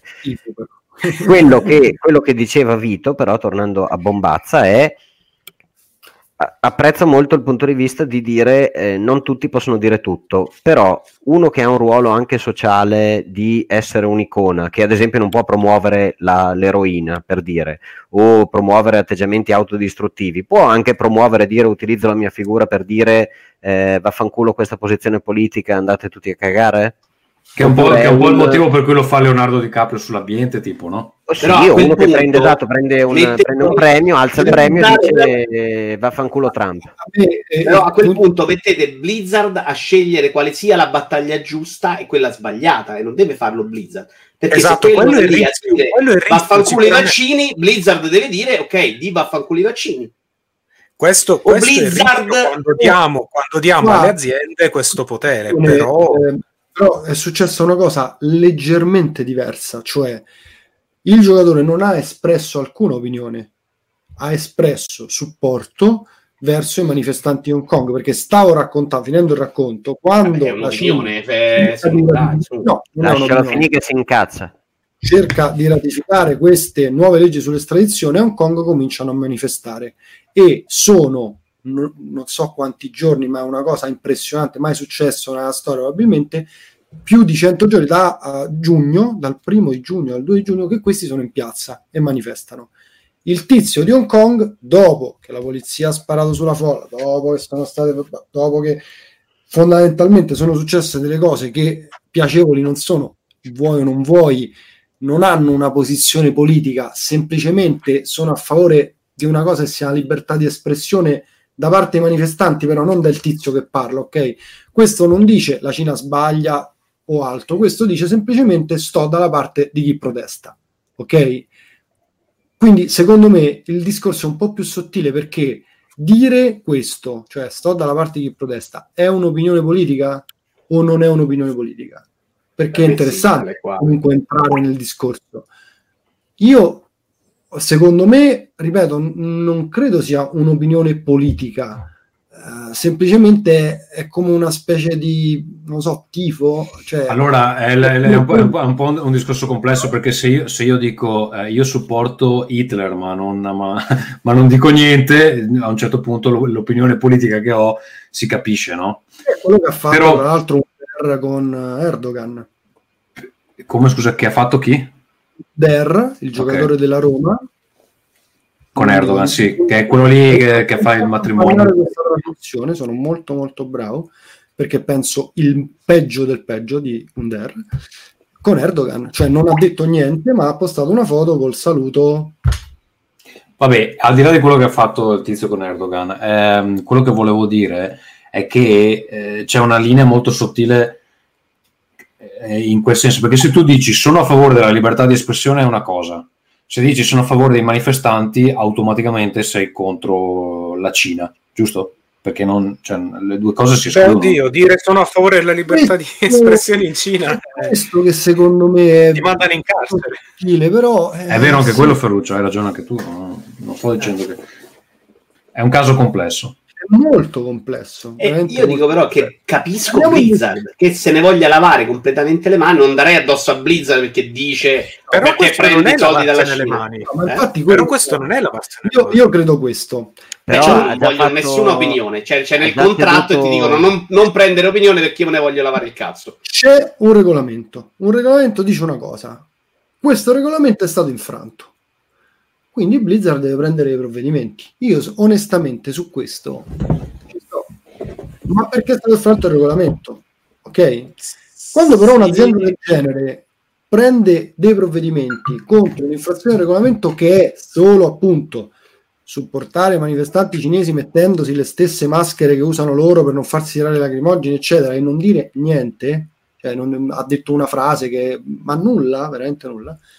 Allora devi prendere un provvedimento. Che provvedimento fai? Prendi perché il provvedimento è stato bannare il giocatore per i prossimi tornei per tipo un anno, confiscargli, r- scusate, confiscargli non, Non assegnargli i premi? Ritira- no, ma anche retroattivamente i premi vinti Sì, sì, fino ad ora riprenderseli e eh, licenziare i due, I due caster. caster quindi Quella è la cosa due- secondo me più pazza in assoluto. I due caster Ok. che, che, che, che colpi avevano, scusa?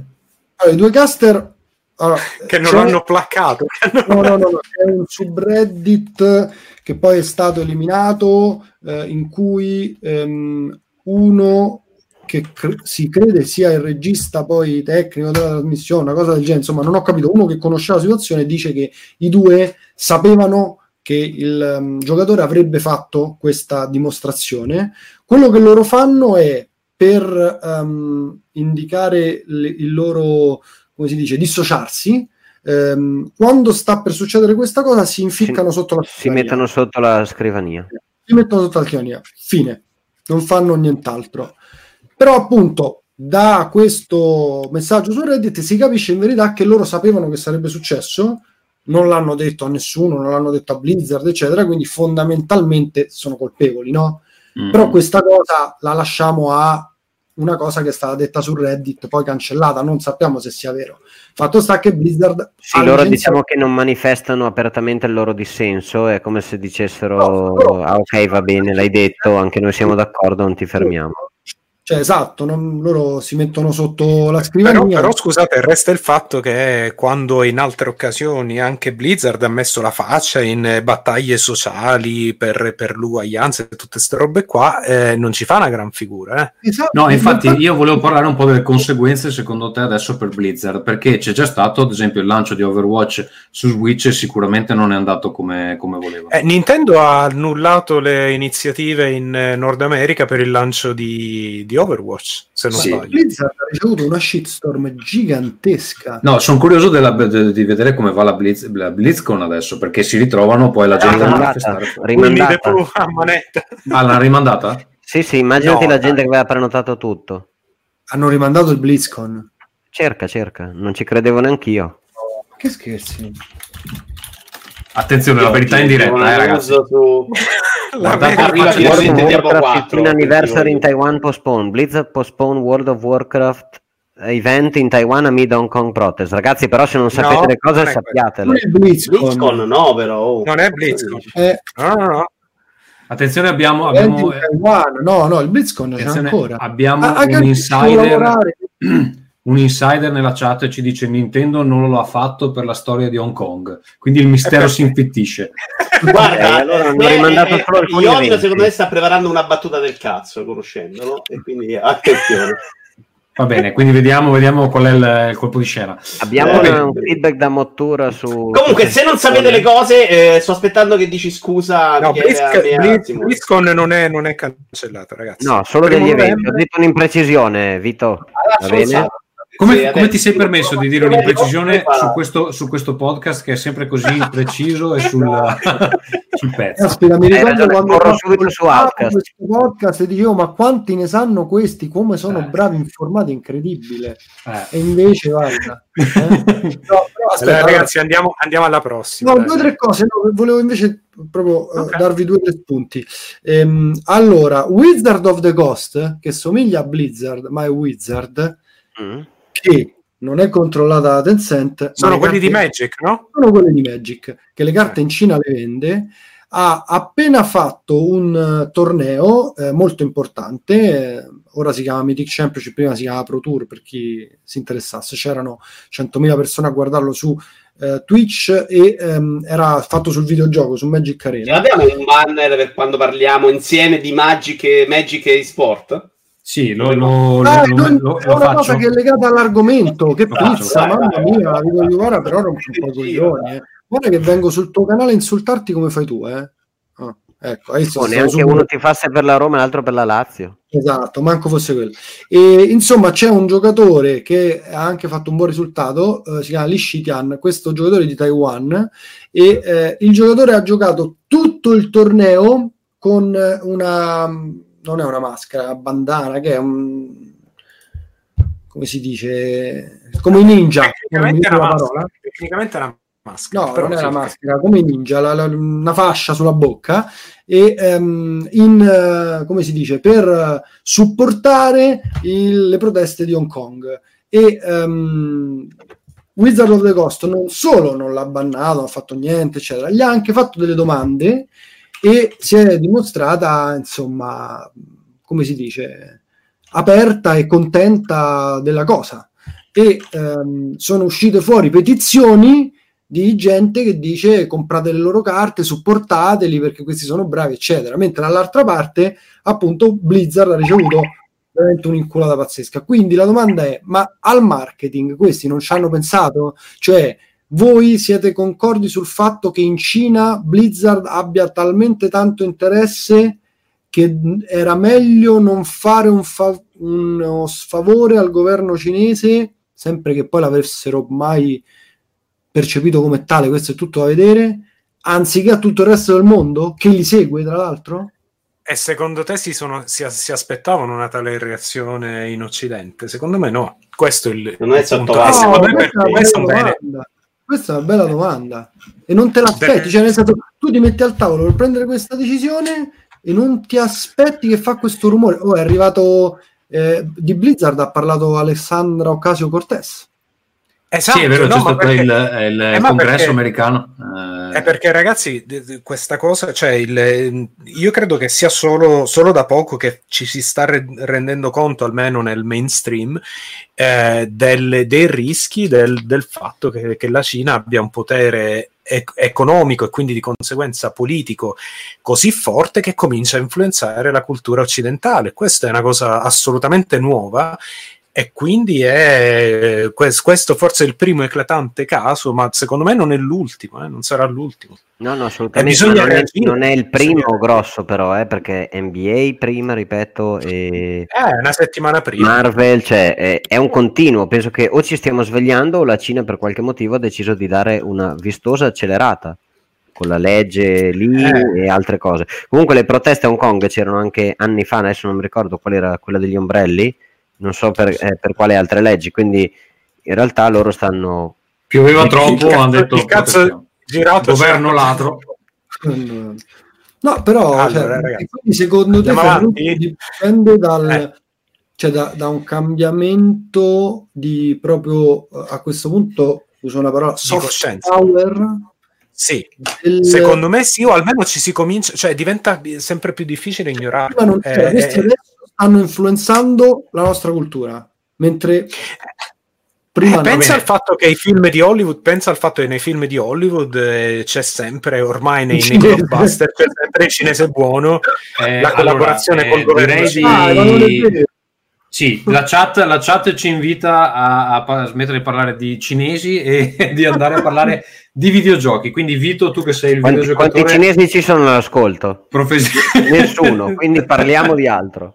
Parliamo di altro, non ci sono i cinesi. La, la comunità Viva la Cina, cinese- vogliamo dirlo perché Sì, la comunità cinese non ci ascolta, quindi. Esatto. Un- Apple un- Arcade, attenzione, è uscito Apple Arcade. Allora, se- non, com- non criticate come dico io le news, Il livello, scusate, il livello di entusiasmo ha raggiunto i livelli minimi da Gran Premio di Formula 1 a metà gara. Mamma mia, ragazzi. Ehm, Apple Arcade out, poi ne parliamo, ma Ne avevamo già parlato, risposta- eh. No, esatto, anche poi, dai, che sono già le 10 e mezza. È uscito, cazzo. Poi c'è stato l'annuncio di Google eh, Play Pass, che è la sua risposta, in cui però non ci saranno esclusive e giochi finanziati da Google, ma semplicemente metterà in un unico calderone i giochi, di, i giochi su Android. Eh, a, non mi ricordo quanto al mese? Sempre 5 dollari, mi pare, no? Quanto? Sempre 5 euro, 5 dollari. Però c'era un'offerta particolare che non me la ricordo più perché cazzo, sta, sta scaletta abbiamo scritta 8 mesi fa, poi è stata spostata. Ma soprattutto, molto importante, è stato qua- come ha deciso di monetizzare, far monetizzare agli sviluppatori Google Play Pass, che non sarà come Apple, Xbox in cui prendi dei soldi e vai nel pass, ma sarà a quantità, eh, eh, come Spotify, come vogliamo chiamarlo, a quantità Spotify non è a quantità, su, aspetta, come? Spotify Eh, è a Spotify- tempo che consumi. Spotify è a stream, credo. Eh. eh. Ah, che pagano? Ah, scusa, scusa, mi ero confuso. Sì. Esatto, cioè, lo- Google dà i soldi il tuo sviluppatori in base a quanta- quanto tempo le persone passano con i giochi. Sì. Che è una cosa in in cui ha fatto incazzare tanti sviluppatori indie perché è una roba molto preoccupante se fai il gioco che dura tre ore rispetto a se fai Fortnite. Esempio. Sì. Comunque, io vi parlo solo un secondo di Apple Arcade, che è una figata, veramente molto oltre le mie aspettative. Ma I giochi stanno continuando ad arrivare ed è veramente pieno di indie che erano aspettatissimi su PC, di esclusive, ma c'è una bellissima varietà nell'offerta. eh, di titoli molto lontani da quelli che erano abituati su mobile, insomma c'è tanta varietà, c'è tanta qualità, tanta quantità ed è un'offerta che se da una parte è molto bella mi preoccupa, perché Sì. secondo me a 5 euro mi dai quello al mese sarà molto difficile convincere poi i giocatori a spendere un centesimo al di fuori di Apple Arcade. Eh, però, è però, è però eh, solo questo potevano fare. Ma sono due fasce di giocatori diversi, Vito. Può essere, può essere, però, vostra, vostra. però Eh, solo, solo questo potevano fare perché l'alternativa era semplicemente free to play e basta. Cioè, qua stanno tentando di aprirsi a un eh, non solo aprirsi a un mercato relativamente che finora ha un po' snobbato il mobile, ma anche, anche credo che ci sia proprio una questione di, di percezione, cioè la percezione che così tanta parte del- del- dei loro store fosse monnezza o comunque roba che la gente non gioca poi con tutto questo piacere, perché secondo me c'è questa, questa cosa di cui non si parla tanto nel- quando si parla di free to play, ma secondo me una cosa fondamentale, un problema fondamentale del free to play è che la gente rimane con l'amaro in bocca. Cioè, quando tu giochi un gioco free to play, tu smetti di giocarlo quando sei disgustato. Eh, quando invece giochi un gioco che dura, non lo so, 4, 5, 10 ore, quello che sia, eh, se tutto va bene, finisci di giocare con, eh, col, col- col sorriso sulle labbra e sei pronto a quello che ti farà quello sviluppatore dopo. E questo, secondo me, a lungo andare, per anni e anni e anni, alla fine distrugge, distrugge un po' il mercato. Vi dico una cosa, una domanda che si è, è stata po- è stata posta nello studio dove lavoro al momento, che appunto gioco su Apple Arcade. La domanda è questa. Di nome, dai, fai un po' di pubblicità, cazzo. Sì, Corn Fox and Brothers, sviluppatore di Ocean Horn 2, che tra l'altro vi invito a- ad andare a giocare gratis con il vostro mese gratuito di Apple Arcade. Ehm, allora, la domanda era questa, perché se tu guardi i 100 giochi che ci sono adesso su Apple Arcade, sono 80 qualcosa, non sono ancora 100 credo, e cioè la, la- la tipologia di giochi varia anche sensibilmente vai da una roba un po' tipo appunto Ocean Horn che è un po' un'avventura come potrebbe esserci su Nintendo Switch per intenderci ok poi, poi hai anche altre- altri giochi che sono tipo il completa il livello in un minuto e hai le tre stelline un po' alla al vecchio modello Angry Birds per intenderci e Molto poi hai de- quelli, devo dire. Mi aspettavo molta più roba di quel genere. e poi hai delle cose che magari sono multiplayer che però sembrano un po' dei giochi che magari erano premium e sono stati convertiti in, uh, in uh, effettivamente, eh, cioè erano freemium e sono stati convertiti in premium. Quindi la domanda era, i prossimi 100 giochi che arriveranno, che magari sono quelli che sono in sviluppo adesso, che comunque per cui stanno stringendo i contatti adesso, eh, saranno più spostati verso il single player, avventura, gioco da console o saranno comunque sempre giochi da mobile ehm, che comunque... Ti chiedo, scusami, perché dovrebbe spostarsi però per come organizzare adesso Apple Arcade? Perché secondo me eh, ci saranno dei numeri molto diversi su quale gioco ha più successo su, su, una piattaforma come Apple Arcade, perché il tipo di clientela che tu attrai non è quella tipica che compra i giochi su mobile. Adesso stanno Eh, attraendo... spera che sia così, no? Secondo me stanno attraendo un tipo di clientela che fino adesso il mobile l'ha, l'ha snobbato perché non c'erano i giochi veri. Però se vuoi tenerli, quelli là gli devi dare più giochi veri effettivamente. E quindi vanno bene i giochi tipo Pilgrims, di cui magari parliamo dopo, vanno bene i giochi come Oceanon, eccetera, vanno meno bene i giochi con la- i- le tre stelline da completare il livello. Ma vanno Però se- meno bene perché Grindstone credo che stia, si stia andando alla grande. Sì, è vero, Grindstone è un bel gioco effettivamente. Eh, Secondo è me un- è molto sbilanciato, però già in favore dei giochi veri, diciamo, siamo le virgolette, dai. È già adesso molto più sbilanciato in quella direzione e non credo, credo che loro punteranno a continuare a tenere questa varietà, in cui cercano di tenerci dentro più giocatori possibili. Sì, è vero che non, po- non possono dare per scontato che tutti quanti vogliano giocare un certo tipo di gioco. Però io devo dire che alcuni giochi li ho scaricati e ho detto no, vabbè, ma questa è una merdata mobile, semplicemente non hai le microtransazioni, però è ancora quel tipo di gioco che io non ho voglia di giocare. È vero che magari non sono solo io il tipo di cliente che loro stanno cercando di attrarre, ecco, quello, quello sì. Comunque una buona notizia, di metterci un po' dentro tutti. una buona notizia che posso darvi è che ora che è scaduto il primo mese gratuito, che insomma chi, chi voleva provare Apple Arcade magari l'ha iniziato da subito, eh, i numeri tengono abbastanza bene, cioè sono pochi quelli che hanno disdetto il... Eh, io Però pure, sai io cosa? ce l'ho me lo tengo, eh. Magari Anche se lo io- sono dimenticato, eh. Però sai cosa? Al momento c'hai 80 giochi, quindi c'è tanta roba che non hai giocato. Bisognerà capire come loro tenderanno a eh, evolversi nel tempo, eh, a modificare il listino, perché se tu mi dai 10 giochi al mese è una cosa, se me ne ricambi 30 è un'altra, se ne cambi 3 al mese una volta che hai raggiunto i 100, se tieni sempre quelli per un anno, capisci che poi diventa più difficile il rinnovo, no? Cioè adesso è normale, siamo stati sommersi, io ho fatto le 3 di notte la prima volta a scaricare perché arrivavano a, a- nel tempo, arrivavano ogni 10 minuti giochi nuovi ed è stata veramente una roba bella per me perché era tanta roba che magari usciva l'indie che aspettavo su PC anche da parecchio, boom, uscito fuori giochi importanti come il Most che è uscito dopo, che era un gioco bellissimo da vedere. Cioè c'era veramente della roba che non mi aspettavo in un servizio a 5 euro al mese. Ecco perché ti dico, dopo sarà complicato anche su PC. Cioè, eh, convincimi a comprare un indie oggi, faccio un po' Sì, era, quello, era un- il discorso che facevo su, sulle monologhi del Gazzo che tu non hai seguito, che ho giocato Overland, che c'è anche su Switch, solo che su Switch costa 24 dollari, 24 euro. E su Apple Arcade è incluso. L'ho provato, fa cagare, col cazzo che... Neanche a me è piaciuto, devo essere onesto, mi aspettavo molto meno. E- Però sì, hai ragione, cioè, se è incluso in un abbonamento da 5 euro è difficile poi vedere. Ma vale anche per What the Golf, che invece ho adorato. Su Epic Store a quanto sta? Sarà almeno a 19. Cioè, tutto là dentro. L'altro Manifold Garden è uscito ieri, che era aspettato da 10 anni su PC, gratis dentro. Cioè, comincia a essere una roba molto bella per Apple Arcade, ma al di fuori molto complicata. Poi sappiamo che i numeri del mercato indie sono bassissimi, quindi probabilmente sta cosa, se finisci nel pass, sta bene a tutti. Se non stai in un pass, non vedi più un gioco, secondo me. Sì, se sei fuori dal pass diventa complesso. È anche vero che se sei fuori dal pass e qualcuno vuole giocare il tuo gioco, deve comprarlo perché non ha alternative, giusto? Sì, sì, ma è- secondo me la gente si disabitua poi a dire, ok, io là ho 5 euro, 100 giochi, anche belli, perché dovrei pagarne 19 per un gioco? Cioè, guardate che...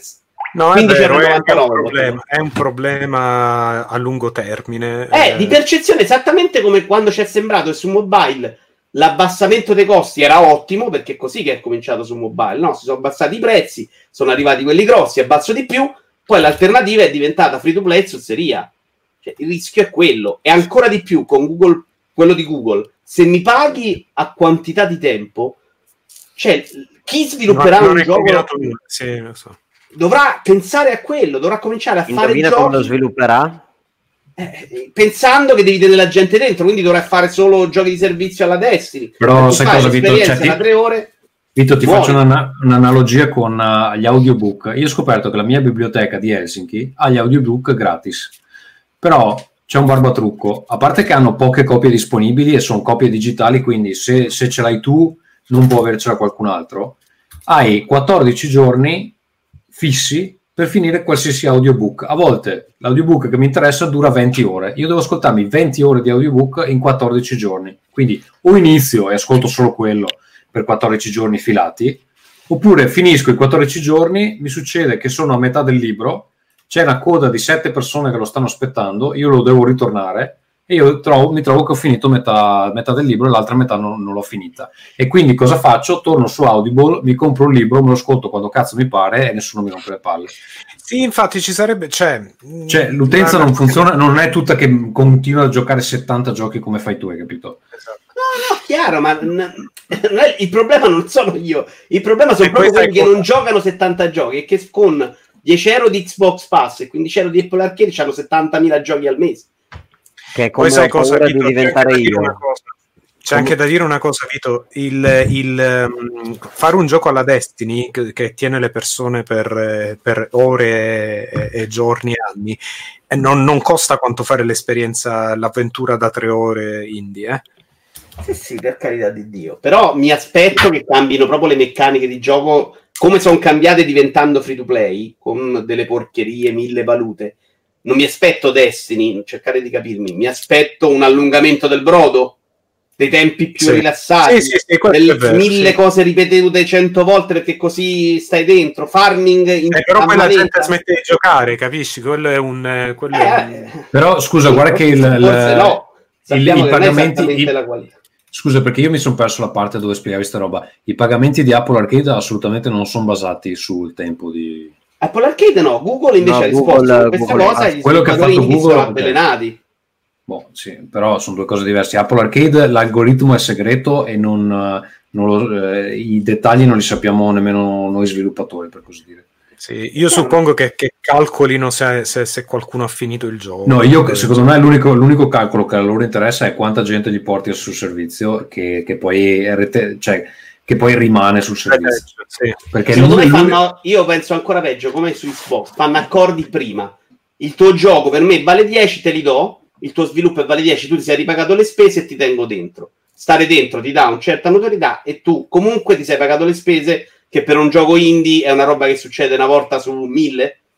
No, Tenermi no, no, ma guarda, no, no, Vito, cioè ti, pa- ti pagano quanto bene performa il gioco. Il problema è che non si capisce eh, i criteri di, di valutazione. I criteri di di valutazione non sono. Non, non dicendoteli, li possono anche cambiare quando cazzo Esatto. gli pare. Esatto. Però, però l'unica cosa che ha senso è che gli porti più gente nel servizio perché è là che fanno i soldi loro e quindi Sì, lo valuteranno per probabilmente, probabilmente loro possono vedere fra tutti quelli che hanno fatto Apple Arcade, intanto qual è il primo gioco che hanno scaricato, oppure che so, eh, fra tutti quelli che hanno giocato il gioco X, quanti hanno abbandonato dopo? Eh, beh, può essere che fanno calcoli anche Poi guarderanno le recensioni, secondo me è un sistema che non pregiudica poi lo sviluppo del videogioco. Tu fai un gioco bello e cerchi di convincere più persone, no? Il, il pagamento nell'altro modo, secondo me, va un po' a inficiare proprio la tipologia di gioco che poi devi creare. Eh beh, sì, sì, sì, è ovvio, è evidente. Però, È, vabbè, secondo me è più preoccupante. Ecco. sarà, sarà da vedere poi quali sono effettivamente i dettagli perché mi pare una, una decisione veramente deleteria.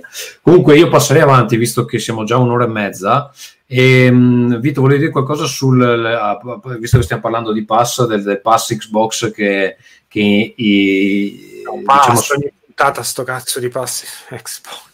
No, vabbè, quella era semplicemente una cosa che possiamo allacciare qua, che diceva semplicemente che le persone che fanno il pass giocano un sacco di più. Alcune traduzioni italiane dicevano che era, spendevano di più, ma non lo credo. Comunque la gente scopre dei giochi nel pass si appassiona a più tipologie di gioco e magari crei con questi pass anche un tipo di giocatore che non gioca solo Fortnite. Ed è un'altra delle cose positive dei pass, oltre a quelle negative. No, notizia molto importante: eh, ehm, Valve è stata condannata in Francia con una sentenza per aver impedito la rivendita di giochi digitali usati e dovrà anche cambiare per permetterlo adesso.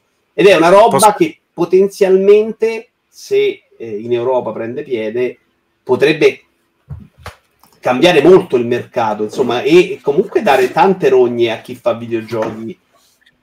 Posso Eh, dire che questa mi sembra la solita cazzata dei francesi che rosicano perché il servizio, cioè una di quelle robe nazionaliste al solito, per cui siccome Valve non è francese, allora... Come con Google News. Cioè, come- esatto, come Allora, Google però, News, però ti faccio una domanda. Potresti avere ragione, però ti faccio una domanda. Perché se ti dicono non puoi rivendere il- l'usato scatolato per te è una stronzata? Immagino, eh. Se ti dicono non puoi rivendere il digitale è normale. Perché, perché quello che ti vendono nel digitale non è il gioco, è il permesso di utilizzare. Allora, in realtà questa cosa risponde alla sentenza dicendo che è una minchiata. Sì, no, vabbè. Ok, vabbè, però aspetta, se tu c'è un gioco scatolato, eh, cioè se tu vendi un oggetto di seconda mano, quell'oggetto ha dei- de- una certa usura, che sia poca o molta, per cui non è indistinguibile da un gioco, eh, da un oggetto appena, appena fresco di fabbrica. E questo è anche uno dei motivi per cui alcuni preferiscono non comprare usato.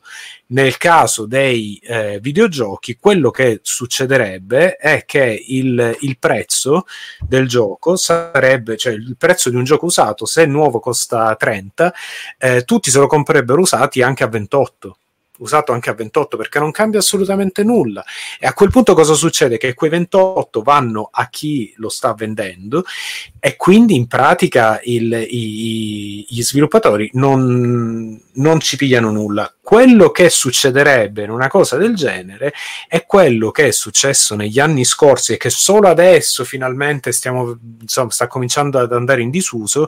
Non so se vi ricordate tutti quei giochi nella scorsa generazione che uscivano con modalità multiplayer eh, de merda, DL, DLC. Vabbè, per l'idea di tenertici dentro. eh. L'idea di tenertici dentro è, è quello per me era un- uno dei più grandi sprechi di risorse fatto giusto per non far portare la gente, eh, fa- non fargli portare il gioco da, Games- eh, da GameStop. ehm, e, e per me non è una gran vittoria dei, dei videogiocatori. eh.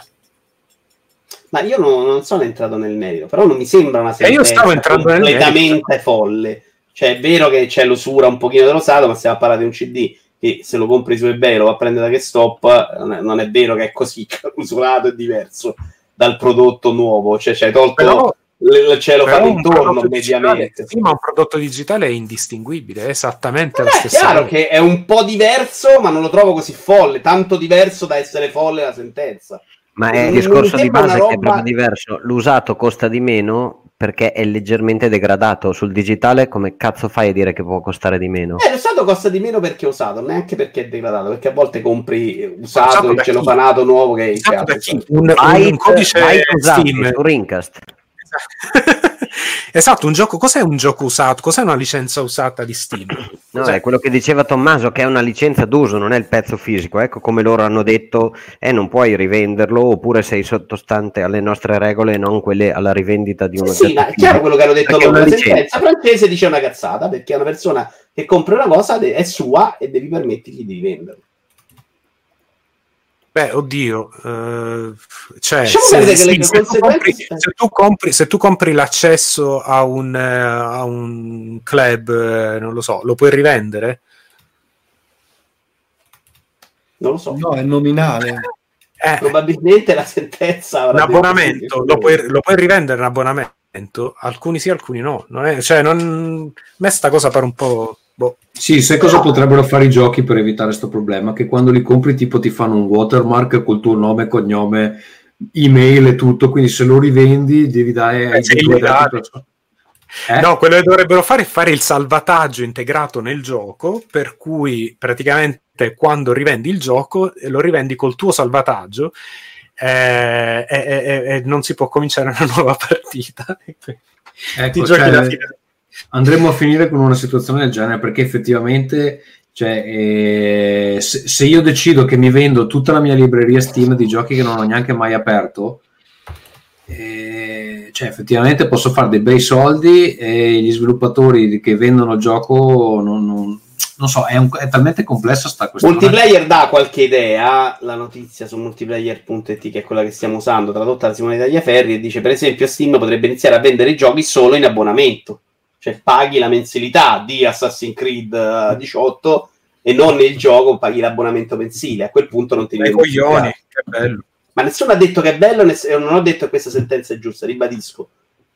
No, io comunque non credo, io non credo che l'Unione Europea eh, accetterebbe una cosa del genere perché a catena si tirerebbe dentro, non lo so, Netflix, eh, cioè è una cosa che non ha, che non, non sta né in cielo né in terra, secondo me. Dal punto di vista legale, cioè, cioè, avrebbe le ripercussioni sul copyright in genere che, cioè non lo so, allora il Kindle eh, non... eh, non- Sì, beh, cioè, chiaro, ce l'avrebbe su tutto il mercato Sì, è vero, perché a no? quel punto puoi anche rivenderti i libri del Kindle, puoi anche rive- certo. cioè si diventa complesso, poi non so. Vai.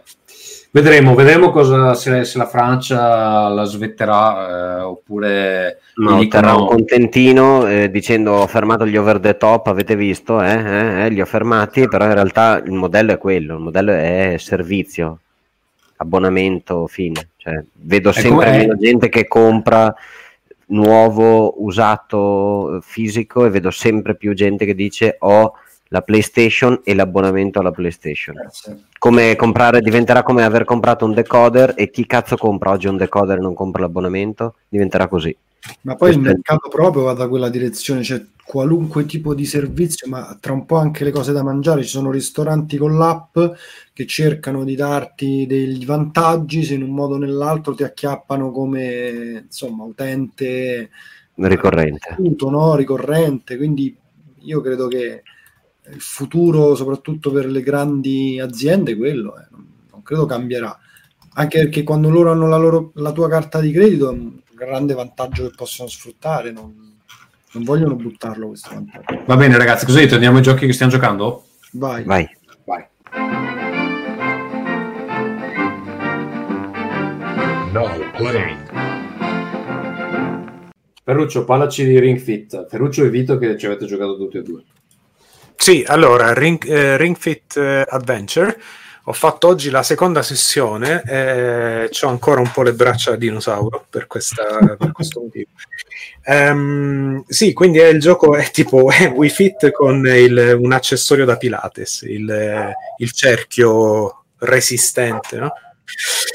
Ehm, dunque, allora, io come, come Simone sono eh, assolutamente allergico alla palestra, cioè a me la palestra fa veramente cacare sia come, sia come atmosfera, sia anche proprio come mh, tutta la, tutta la questione di doversi portare la borsa e ti cambi e ti fai la doccia e poi ti cambi di nuovo, si, si sono fatte le sette e mezza e non vedi mai i tuoi figli, insomma, una cosa così che secondo me non c'ha, non c'ha senso. Poi ci sono i psicopatici che ci vanno prima del lavoro, ma quelli, quelli là non ne, so, non ne parliamo.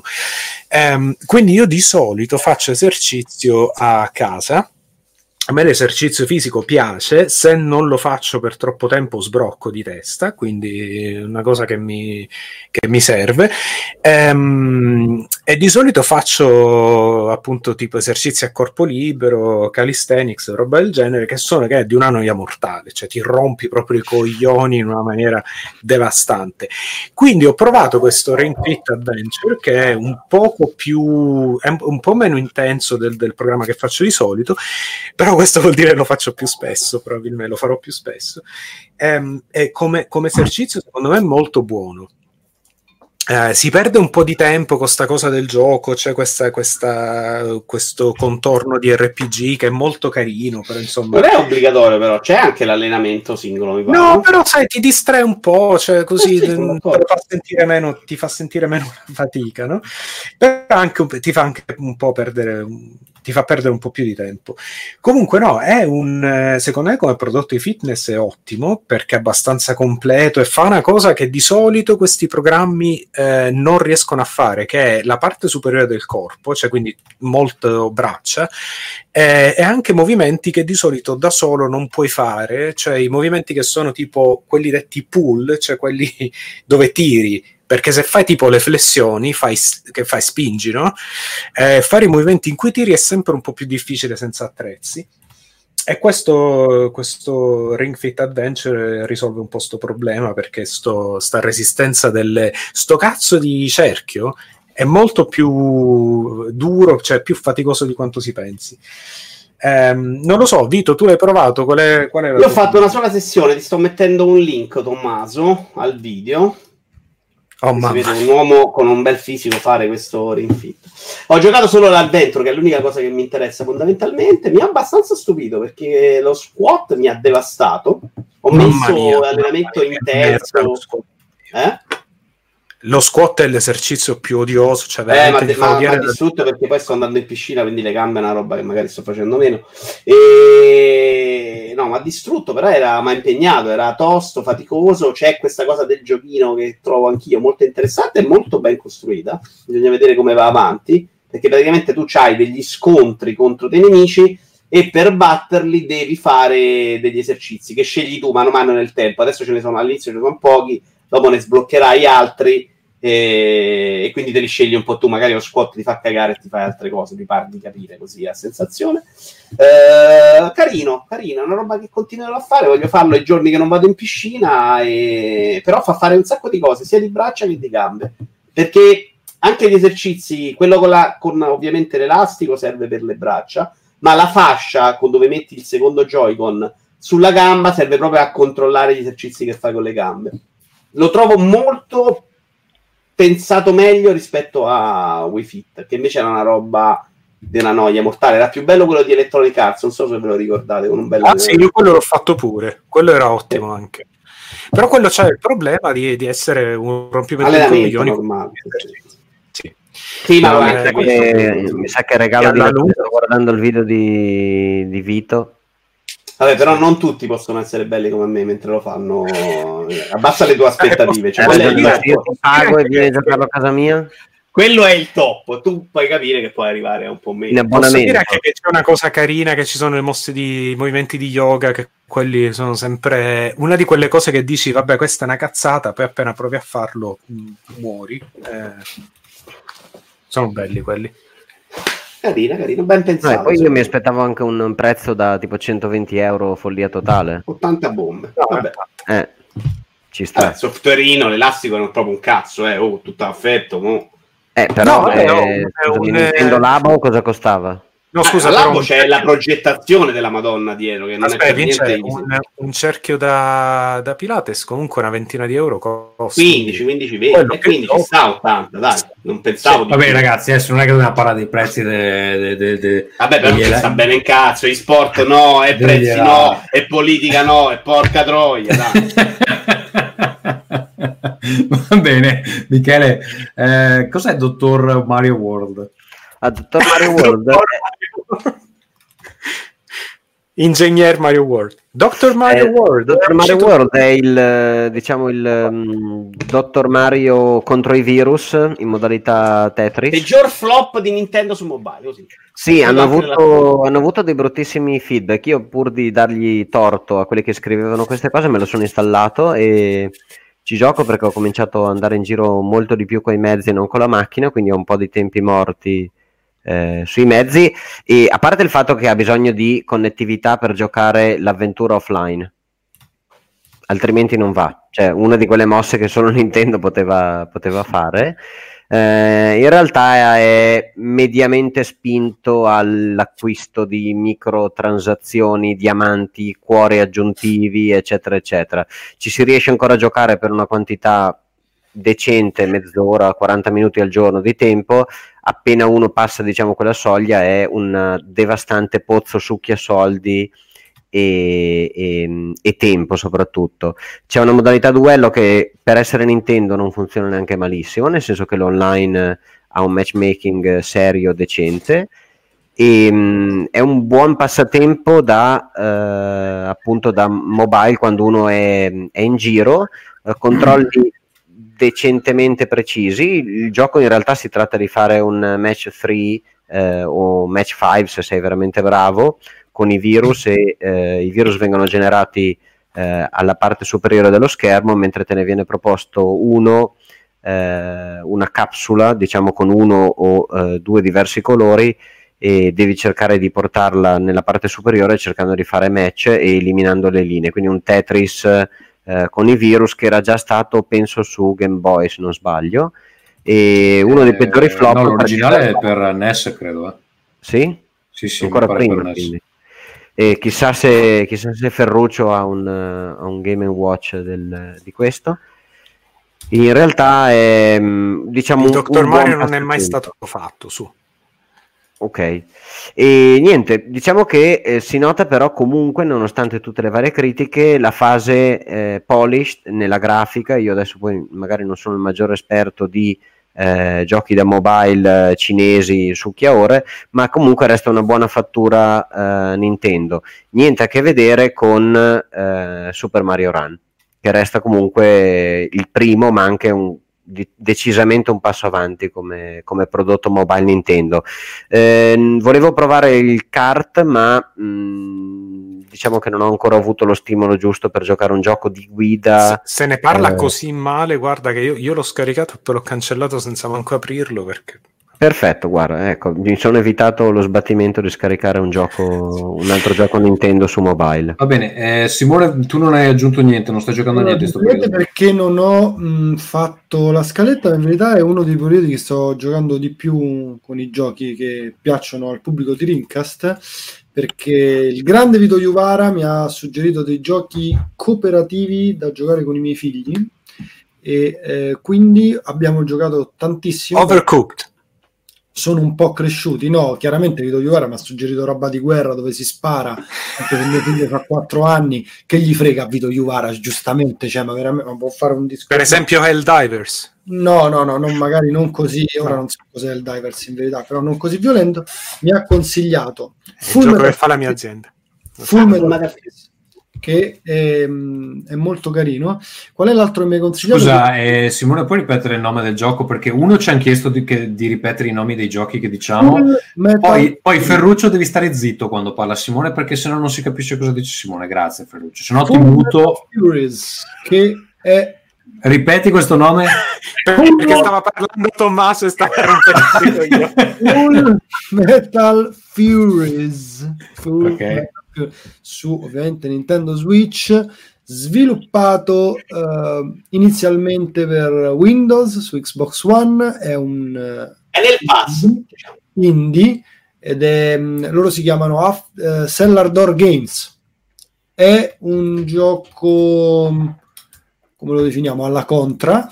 Io sono un old school poi da contra a, a oggi chissà quanti ne sono passati di questo tipo di giochi nel senso che ehm, si vede dall'alto in verità eh, i pupazzetti sono isometrici ma il gioco è sparare dall'alto.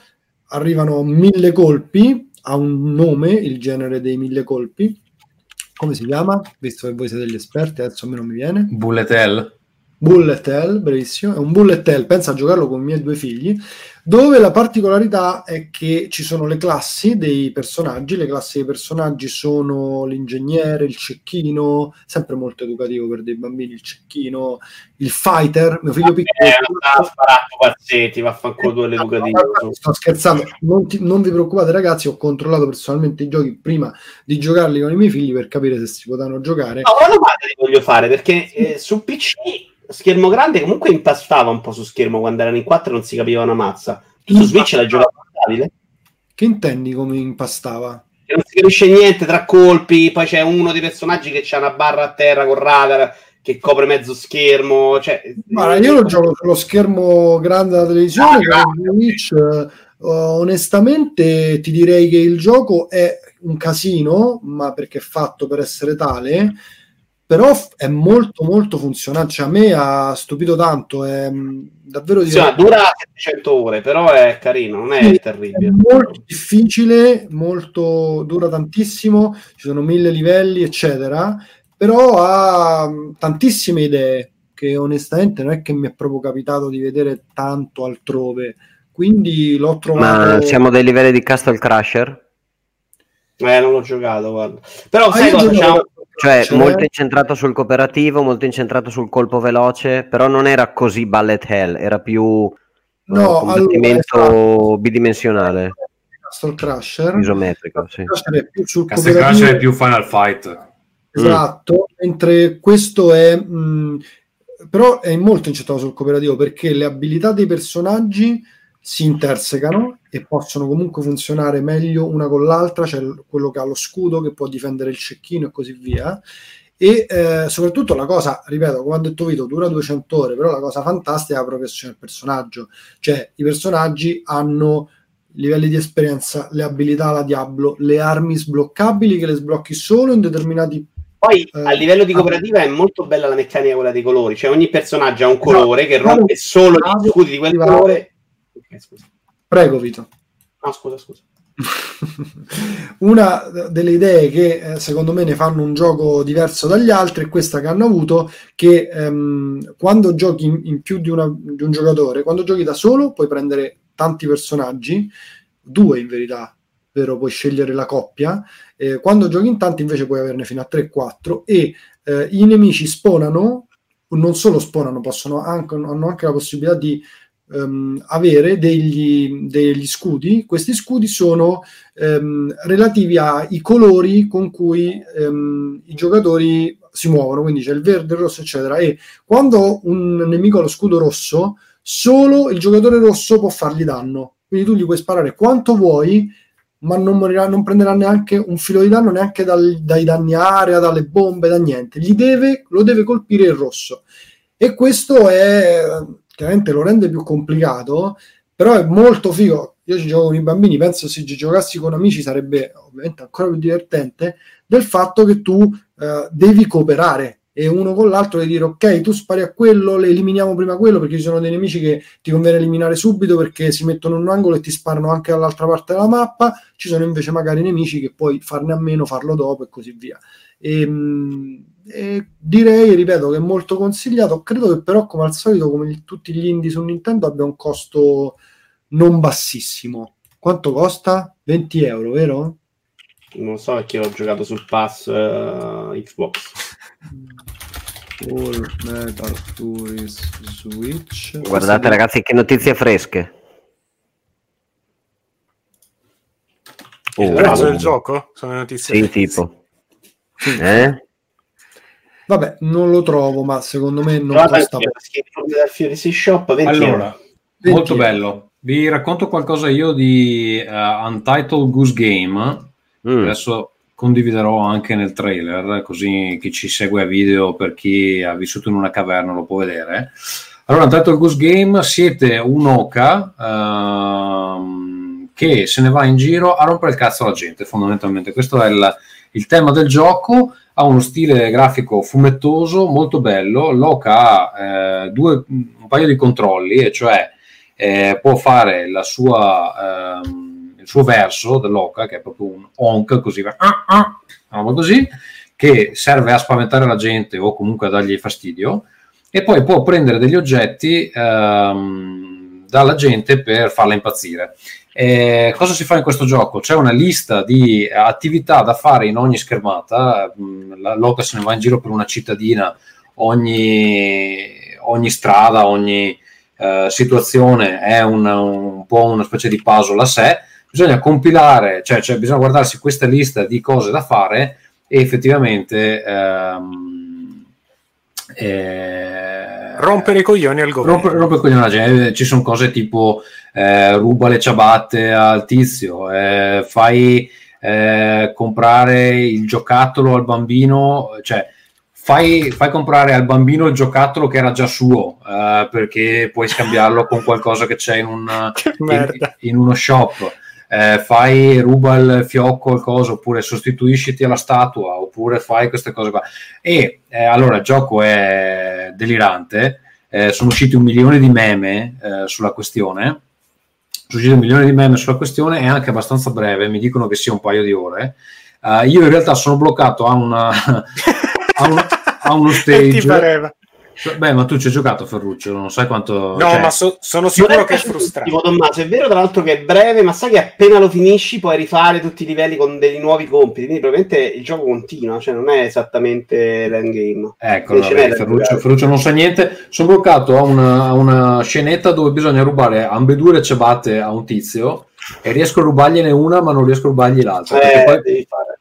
Poi mi, mi corre dietro, mi corre dietro e se la riprende e quindi non riesco a fare. Comunque, allora, gioco divertentissimo e sicuramente un cambio di prospettiva rispetto alla maggior parte del gameplay eh, a cui siamo abituati, quindi lo consiglio proprio mani basse. Tra l'altro credo che sia in classifica di, del Nintendo Switch, credo che sia uno dei giochi che sto vendendo di più in assoluto de- della piattaforma. Quello lo posso consigliare. Ehm, Ferruccio, ci dici qualcosa di quello che vuoi? Parliamo velocemente. Allora, o parliamo velocemente di. Facciamo così: cominciamo con eh, Assemble with Care, che è un eh, giochino fatto da quelli di Monument Valley eh, ed è disponibile su Apple Arcade. E lo voglio consigliare perché non, non mi sembra che sia stato molto. se ne sia parlato molto, ma è davvero un- è un'avventura puzzle, diciamo, in cui eh, nei panni di una riparatrice di elettrodomestici, tipo, no? una, una specie di tuttofare, sai, tipo, che, che aggiusta cose. Eh, la storia è che questa sta ragazza, sta tizia, va in una cittadina che sembra boh, tipo della costa inglese, al- a giudicare dagli accenti, e risolve aggiustando orologi rotti, elettrodomestici, eh, robe del genere, ehm, aiuta la gente del luogo ha questa atmosfera così un po' eterea, molto feel good, no? molto, eh, molto positiva. Eh, I puzzle sono abbastanza, sono molto semplici, però hanno questo stile grafico molto, eh, molto bello, pulito, così, ehm, e queste sensazioni tattili di, no? di smontare le cose e rimontarle. Poi Eh, è molto bello per chi ha vissuto gli anni 80 perché sono quegli oggetti lì, Esatto, c'è il proiettore delle, delle diapositive, c'è il, il Game Boy e così via. Ehm, e quindi nulla, molto, molto carino, un po' inoffensivo, insomma, non è che sia proprio sto giocone, però visto il costo di Apple Arcade lo consiglio senza problemi. Dopodiché pensavo di parlare assieme, c'era qualcun altro che aveva giocato, eh, Control. Mi, sem- mi sembrava di aver visto qualcun altro che aveva giocato, no? Sono l'ho l'unico? giocato. Ci sto, beh, il titolo ha finito e ci stavo giocando anch'io, però l'avevo tagliato perché ci si parlava già te. Ma comunque parlane poi. Eh, io l'ho, l'ho platinato, l'ho platinato qualche giorno fa, ehm, se ne è parlato tantissimo. ehm, io però l'unica cosa che mi sento di dire è eh, è un gioco che come stile di sia stile di combattimento sia level design eh, e proprio game design in generale mi ha ricordato un po' Metroid. Eh, cioè secondo me questo è un- un- un- una specie di versione un po' più ehm, come si dice meno fantascientifica di Metroid e quindi mi è piaciuto tantissimo eh, c'ha un sacco di cose fighe nella trama e nella storia perché da tradizione di Remedy un sacco di cose fuori Tra l'altro, ho conosciuto, e- ho conosciuto tutto il narrative team, cioè quelli che hanno scritto la storia, i documenti, quelle cose lì. Era, era da Sam Lake? Era da Housemarque l'ultima volta che ho, che ho visitato. No, no, non c'era Sam Lake, ci sono gli- quelli che fanno il lavoro effettivo, non Ah, ok. l'uomo di marketing. Eh, eh sì, e poi poi, proprio dal punto di vista della storia, se come me vi, vi bloccate lì poi a leggere tutti i documenti sparsi in giro, e sono tanti e un po' rompono i coglioni a volte perché insomma spezzano un po' il ritmo, però eh, ci sono un sacco di cose, ehm, di, di- di mini storie interessanti, un sacco di, di dettagli che eh, rimandano anche ai loro giochi precedenti. Ehm, e poi nulla, per il resto è, come dicevo, questo per me è un, un, un Metroid in 3D. gioco, gioco, gioco essere- controlloso, cosa fai? eh, guarda, è estremamente come, proprio come, come feeling di gioco, è estremamente veloce, cioè eh, estremamente agile, quindi si spara velocemente, si, si- si- ci si muove velocemente ed è appunto, come dicevo, tipo Metroid, cioè vai in giro, ammazzi i nemici in- con un sistema di, ehm, di fuoco che, che non è, capito, non ha la pesantezza di un eh, Gears of War è più appunto come, come, il, come si sparava in Metroid. Ehm, si esplora tanto, c'è questa, questa, tutto il gioco si svolge in questo enorme edificio molto complesso dal punto di vista della, della mappa. Sì, stile brutalista, devo dire due cose non mi piacciono. La mappa, secondo me non si capisce un cazzo, continua a Ah, come UI mappa. sì, la mappa è una merda, però Esatto. come, come proprio level design è fantastico. Allora, il level design è bello, però secondo me alcuni ambienti sono un po' troppo simili fra loro e non è semplicissimo orientarsi, secondo me. Hai visto lo stile che hanno scelto? È, Sì, ha- è difficile. eh. Sto, sti- sto stile brutalista dove, dove è tutto squadratissimo, tutto di cemento, di cemento. armato, è anche un po', un po' tanto grigie- grigetto lo standard, poi, poi loro ci introducono delle cose abbastanza psichedeliche dentro che lo rendono Sì. molto interessante. Uh, però quella cosa lì ehm, un pochino un po' più distintivi sti ambienti avrebbero potuto A me farli è piaciuto. Come scusa Vito? Questo è piaciuto un sacco. Poi ci sono delle Sì, stilisticamente è bello. Secondo Però me all'inizio ti perdi, dai. è eccezionale. Ma perché dici che come Metroid c'è, c'è il backtracking? Sì, eh, c'è, oddio, ne- non, Sì, sì, eh, come, c'è- non c'è tipo gli anni backtrack. 80, però C'è, c'è backtracking, sì. c'è backtracking, però si fa abbastanza sciolto. apre poi in un certo modo. Perché? Perché fondamentalmente hai delle key card che ti aprono delle nuove, delle nuove porte, quindi torni indietro per vedere cosa c'era lì o comunque hai delle missioni Anche da fare. poteri. Poi hai anche delle missioni che anche poteri. hai delle missioni di- della storyline principale e poi hai delle missioni che si attivano ehm, si attivano a seconda del cioè che sono a tempo o alcune, alcune che scegli dai punti di salvataggio che ti, ti danno ti sbloccano della roba gratis ecco il collezionismo di materiali per crearti delle armi più fighe eccetera boh, l'ho trovato un po' cioè ti danno un sacco di roba però alla fine è sempre quella Beh, le armi ci sono, ci sono 5 variazioni. Quattro, ecco io ne ho, io ne ho quattro, quattro cinque. Io ne No, ho non mi quattro. ricordo, 4 forse, 4 variazioni dell'arma principale. Fammi pensare un attimo, no, forse sono 5. no però poi, Eh, poi sai che ci puoi mettere tipo i mod Sì, e poi ci sono delle, Non delle, sono ti- delle puoi personalizzare un po', esatto, le- oddio, con certi boss in realtà eh, fa bene personalizzarle, Eh, ti puoi personalizzare le armi con dei mod, ehm, quindi sì, vabbè, ci sono queste cose qua che magari sono un po', non lo so, non, non particolarmente interessanti dal punto di vista delle- proprio dell'esperienza, però aggiungono un pizzico di profondità. Comunque Eh, qualcuno, resto- qualcuno in chat chiedeva non mi è piaciuto alcun gioco di Remedy che dici lo provo o no questo. Eh, io concordo con Vito Dipende che anche, perché non ti è piaciuto. anche secondo me è il migliore fra quelli che ho provato. Sì, sì, sì, sì, però dipende perché non ti è piaciuto, cioè se non ti è piaciuto per via del gameplay, questo è sicuramente un passo Quantum avanti. Perché era una merda, fondamentalmente la palla al cazzo, portava. Cosa? Quantum Cosa? Io no, quello non l'ho giocato, però Alan Wake è un si- era un signor gioco. Va bene, Ferruccio, eh, visto che stai delirando, io farei andare di nuovo Simone con Mario Maker 2. Sì, io sto giocando a Super Mario Maker 2, sempre con i figli. Ehm, purtroppo non ho giocato al primo, quindi non posso fare confronti su quanto il gioco è cresciuto rispetto al primo episodio.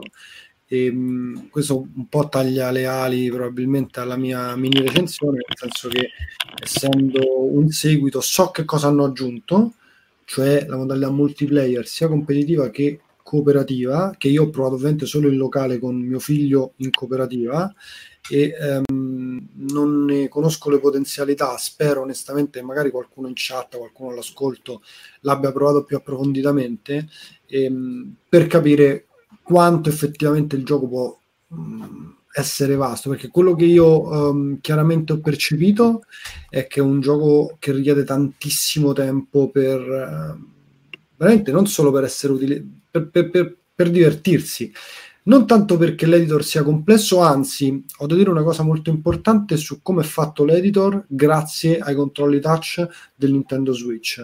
Perché ehm, si può, io di solito gioco con la televisione, all'inizio abbiamo giocato con la televisione, quindi solo con il joypad. E... Tremendo. No, non dico tremendo. Col joypad eh, Non dico insomma. tremendo, Ferruccio, nel senso che comunque, ragazzi, Nintendo fa le cose per bene come Locatelli. Sì, Quindi per carità. il gioco è straordinario, ha una bellissima grafica, ci sono tutti i vari tipi di Mario da cui si può pescare anche come sfondo e come pixel art, diciamo, c'è il Mario di Pixel, il Mario di Super Mario 3D World, scusate, Super Mario World, Mario di Super Mario 2 e così via.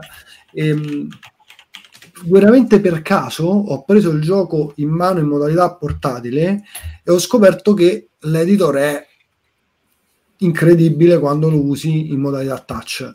Ti risparmi. E su Wii U era pure meglio, guarda, con la penna. Non, non lo so, comunque No, ma c'è il, pe- c'è- c'è il pennino anche su. Forse era l'edizione limitata, aveva il pennino anche su Switch. Sì. Io non ho l'edizione limitata, allora ho l'edizione normale, quindi non c'è. Quindi fai tutto pennino. col dito, immagino, no? Eh, vabbè, ma funziona da paura, cioè ti fa risparmiare, non lo so, senza scherzare, il 70% del tempo. E ehm, chiaramente è inutile che sto a spiegare che cos'è, è un gioco di costruzioni, nel senso che tu comunque costruisci livelli, quindi fai fiorire il level designer che è in te.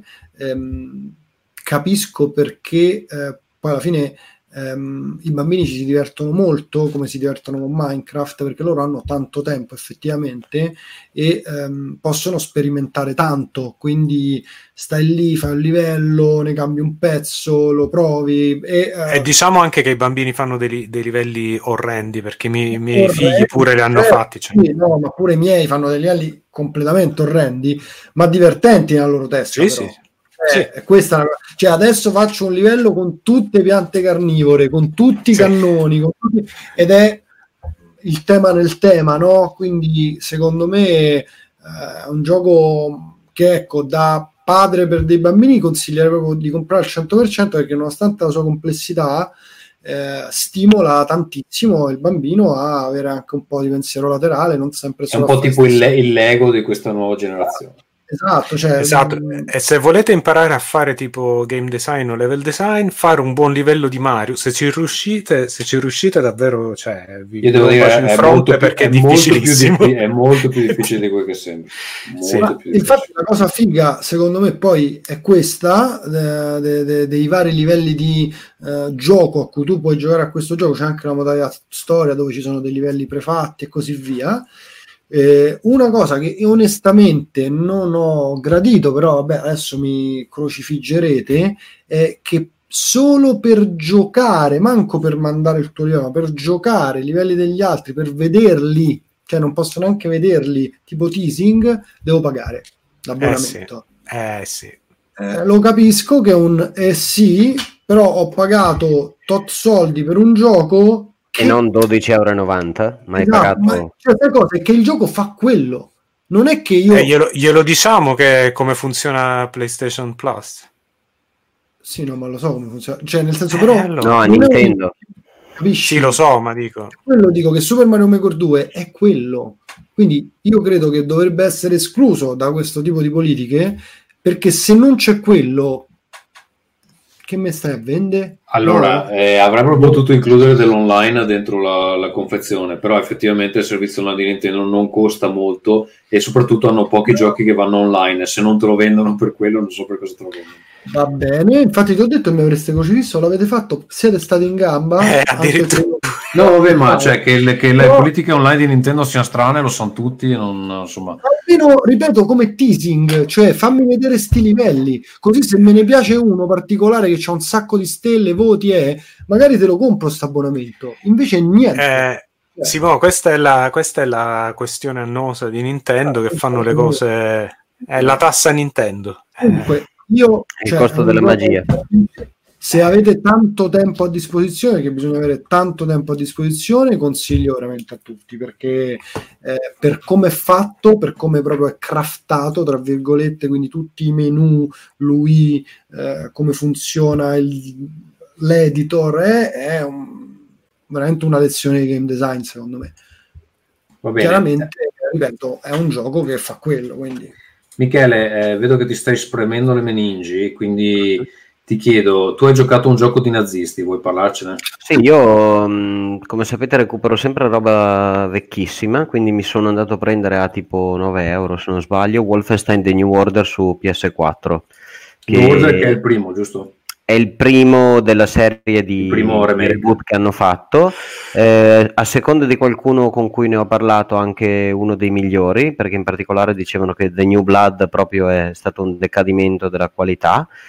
Eh, in realtà io vi posso dire che eh, era un po' di tempo che non giocavo uno sparatutto di diciamo abbastanza classico come impostazione, quindi eh, diverse armi per diversi nemici, eccetera. E se non conoscete la serie di Wolfenstein, è una serie che parte tantissimo tempo fa e racconta la storia di questo soldato che eh, deve scappare da Castle Wolfenstein.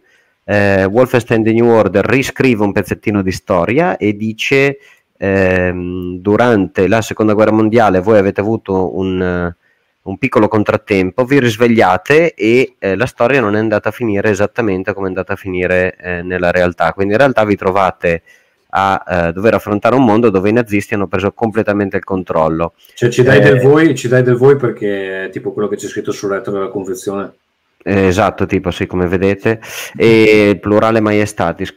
Quello che eh, convince, che ha convinto a me del gioco è la classicità, quindi la eh, possibilità di scegliere eh, diverse armi per diversi nemici, ehm, soprattutto gli ambienti ampi con eh, diverse ehm, persone, diversi tipi di nemici che ti aggrediscono in maniera diversa, quindi rintanarsi non conta assolutamente a nulla, dopo poco eh, cominciano ad arrivare le granate, cominciano ad arrivare quelli corazzati che si portano avanti e quelli con i fucili di eh, precisione o comunque da distanza che ti tengono sotto controllo. Eh, ovviamente il gioco è eh, in buona parte tu contro altri nemici, quindi se sei capace bene, se non sei capace non ti puoi aspettare il- l'aiuto di nessun altro. Eh, con un buon bilanciamento dei livelli eh, si riesce a finire anche in modalità difficile, però alcuni livelli diciamo che hanno un inspiegabile picco di difficoltà o eh, diciamo abbassamento non, non molto specifico della, della difficoltà, quindi in alcuni casi è assolutamente centrata, in altri casi è difficile senza alcun eh, particolare motivo.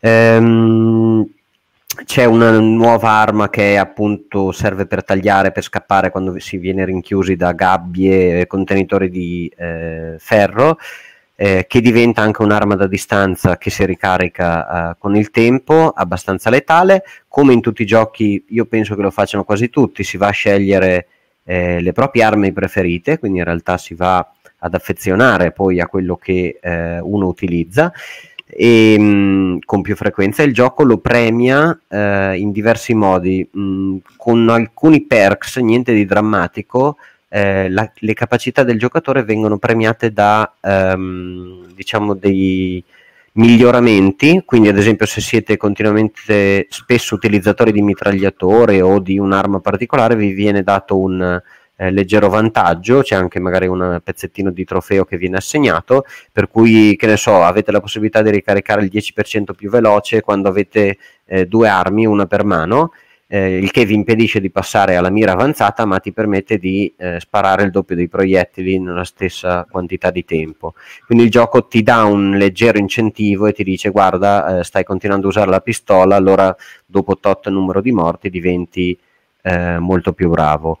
C'è una parte stealth che a seconda di come la si vuole affrontare eh, è abbastanza divertente, quindi ci sono diciamo degli eh, scenari ampi dove ci sono uno, due, massimo tre comandanti. Questi comandanti hanno la possibilità ad libitum, una volta scoperti, eh, scoperta la vostra presenza, di chiamare dei nemici di rinforzo, quindi in realtà quello che ti conviene fare è andare in modalità stealth, non farti beccare, seccare i comandanti e poi andare un po' alla viva il parroco, sfoderare tutte le armi che vi siete portati dietro e dire adesso che non avete la possibilità di chiamare rinforzi, eh, siamo io contro di voi.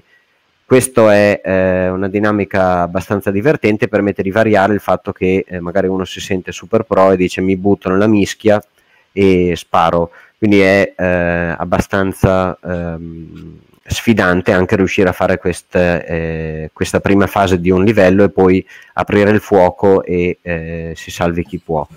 Eh, ci sono dei buoni checkpoint, c'è una buona musica, c'è tutto quello che ci deve essere attorno a un gioco di questo tipo. Non vedo come un gioco di questo tipo possa essere rigiocabile. Sono 12-15 ore, quindi alla fine dopo un po' dici adesso magari andiamo a giocare a un Super Mario Maker o adesso che uscirà un Luigi's Mansion, perché dopo un 12-15 ore di sparare ai nazisti diciamo che eh, io personalmente ne ho abbastanza e non vedo nessun motivo di andare a fare replay e di dire mi rigioco tutti i livelli in modalità completamente stealth o me li rigioco tutti cercando di prendere meno eh, danni possibili. Eh, il gioco resta comunque orientato a essere eh, degno erede di Wolfenstein perché eh, ci sono delle scene abbastanza gore, non dico horror, ma dove il sangue abbonda, dove vengono fatte delle scelte morali che ti obbligano a vedere eh, compagni torturati e eh, Sì, ma anche un tono abbastanza goliardico, cioè ha dei momenti un po' più eh, seri e ne ha alcuni dove succede un po'. Mm, Adesso sì, non- dalla la parte iniziale c'è una parte dove in realtà mentre si tortura un comandante si scopre che in realtà eh, si- ci si trova a casa di un eh, serial killer. Quindi insomma ci sono diverse, diverse cose ehm, dove la violenza si aggiunge alla violenza e l'effetto appunto magari è anche quello del comico, non Mm. proprio quello del eh, preoccupazione. Chiaramente penso che sia un eh, 18 plus. C'è anche gioco, una perché- gabola per giocare al primo Wolfenstein, vabbè, ma comunque visto che... sì, lo, si vede, lo si vede anche nel livello all'interno del sottomarino, perché ovviamente rispetta tutti i canoni di un livello nel sottomarino, quindi con pochi spazi, un livello sott'acqua, quindi dove eh, si vanno a esplorare ambienti subacquei e ci si muove con eh, questo oggetto subacqueo. Eh, non male, un buon sparatutto, la trama resta una bella trama ignorante alla, alla Wolfenstein e penso che andrò a giocare poi il, il secondo della serie che dovrebbe essere The New Colossus, se non sbaglio. The New Colossus, esatto. Va bene, ehm, Vito, cosa vuoi fare? Uh, veloce su tutto. Uh, mi hanno convinto a giocare Minecraft. Ci sono andato sotto un treno per un weekend. Veramente non sono riuscito a fare altro. Ho scavato. Sono tre, tre notti, tra l'altro, che dormo e vedo i mattoncini. Una roba veramente fuori di testa. E ho disinstallato perché quando gioco così non mi piace e tendo a passare altro. È una roba veramente da che ci può fare dentro la qualsiasi è incredibile. Uh, Gear 5 non mi è piaciuto per niente, a differenza di quanto dice Comuntura, però una cosa importante, io l'ho giocato solo in cooperativa e io ho fatto l'omino, non il robottino. Perché dico è importante? Perché tutto il finto open world fallisce dove era riuscito God of War, nel senso che questo finto open world comunque era interessante perché ti dava dei potenziamenti. Qua tutti i potenziamenti sono per il robottino, quindi per me è rimasto proprio il solito Gears, che non ha momenti secondo me eccezionali, ha un sacco di momenti morti, finto, drammatici, che è una roba che non sopporto più, probabilmente mi sto rincoglionendo ormai. Eh, questa narrativa, insomma, caricata senza ragione. Eh, quindi ma boh, non mi ha detto niente, è una serie che proprio per me comincia a essere morta. Su Apple Arcade, fantastico What the Golf, che non è un gioco di golf, a differenza del titolo. In realtà è What the Golf punto interrogativo ed è un giochino geniale perché è pieno di piccoli livellini che possono durare pochi secondi, poi alcuni sono più difficili, durano più tempo, eh, in cui devi semplicemente con la pallina o con altre cose toccare la bandierina. Ma la qualità di sfida, eh, di varietà, di genialità che ci mette dentro, ci sono un sacco di livelli che sono a tipo video, a tema videogiochi, quindi ci sono quelli a tema porta, quelli a tema super 8, ci sono delle citazioni, ci sono dei titoli divertenti, ci sono dei momenti in cui tu vai a toccare la pallina invece parte il golfista, cioè una, una serie di cose divertenti che mi hanno fatto impazzire e non mi è pesato, per esempio che ho rigiocato tre volte il primo 20% Sì. perché all'inizio c'era un bug su Apple Arcade, ma mi è comunque piaciuto rigiocarlo, mi sono divertito un sacco. Chiudo Sì, è con- un gioco molto, molto meme, molto bello. Per me è bellissimo. Io ho cambiato molto idea, ho cambiato idea. dell'anno. Al- eh, addirittura no, Sì, sì, all'inizio me era sembrato un po', un po', un po' scemo, un po' superficiale, però in realtà no, è, è carino. No, più avanti ci sono anche dei livelli con del bel Sì, gameplay, infatti, con della fisica strana, infatti. c'è un sacco di roba secondo me dentro. alcune Anche un po' di sfida qua e là. Esatto. Anche un po' di sfida qua e là. Fondamentalmente è scemo, però secondo me è- nel complesso è un prodotto stupendo. Chiudo con Concrete Genie, che è il gioco di Sony antibullismo. Scritto su Autocast una cosa in cui paragono il bullismo di questo gioco a quello di Joker. Secondo me questo proprio da cartone animato che non sopporto più.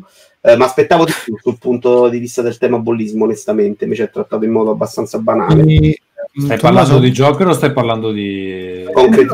Concrete Genie. Scusa, sentito? Simone stai dicendo? Hai sentito cosa ha detto lui? Forse ti è sfuggito. Cosa ha detto? Che non gli è Ho piaciuto scritto- Joker? Ho scritto su Outcast una Sì, cosa. ma lo so, lo so. Ormai, ormai tu vai su Outcast, lui scrive su Outcast. Outcast ci prende in giro perché a Ferruccio non fa il like del... raga, Cosa devo fare? Cosa devo fare? Metto un bel banner con scritto Outcast merda, vediamo. Ecco. Comunque, eh, per tutta la prima parte del gioco, l'unica meccanica è quella del pitturare pareti, che è carina nel senso che puoi creare questi personaggi più Sì, o meno. non spoilerare però, eh. No, no, non spoiler niente. È carina perché eh, puoi creare personaggi un po' come vuoi, quindi poi quando si muovono sono comunque simpatici se sei un creativo. Però la meccanica in sé del gioco è proprio niente, cioè semplicemente crea il personaggio che vuoi in tutta la prima parte. Nella seconda spinge un po' sull'action, diciamo, eh, sui combattimenti. Secondo me quella parte potevano usarla un po' meglio prima, eh, perché funziona mediamente bene. Eh, il gioco poi in sé dura pochino, nel complesso è una robina riuscita solo a metà. Secondo me, se fosse stato narrativamente più interessante, poteva anche colpire. In realtà, in come è trattato qui il bullismo, è proprio una roba che abbiamo visto cento volte nei cartoni Disney, in quelli Pixar, cioè una roba veramente all'acqua di rosa. Ma è almeno, è almeno mh, abbastanza breve da essere piaciuto. sì, per sì, Ferruccio, riguarda. abbiamo 8 minuti perché poi siamo a due ore e mezza e direi che possiamo chiudere in quel momento. Sì. 8 minuti hai un gioco tu, un gioco io. No, io non ce lo, io, io- io lo tolgo. Cioè, se devo dire che Link's Awakening è una figata, lo sappiamo tutti. Vai. Bene, allora vi parlo io velocemente di Pilgrims, di Amanita Design, che sono quelli là che hanno fatto ehm, eh, Machinarium. Machinarium. Eh, qual è l'altro famoso che hanno fatto? Hanno fatto Machinarium, Botanicula. hanno, sì, Ah. Botanicula e poi Era una hanno serie famosa prima che adesso Samoros. ricordo. Samoros. Eh, bravo. Samuros.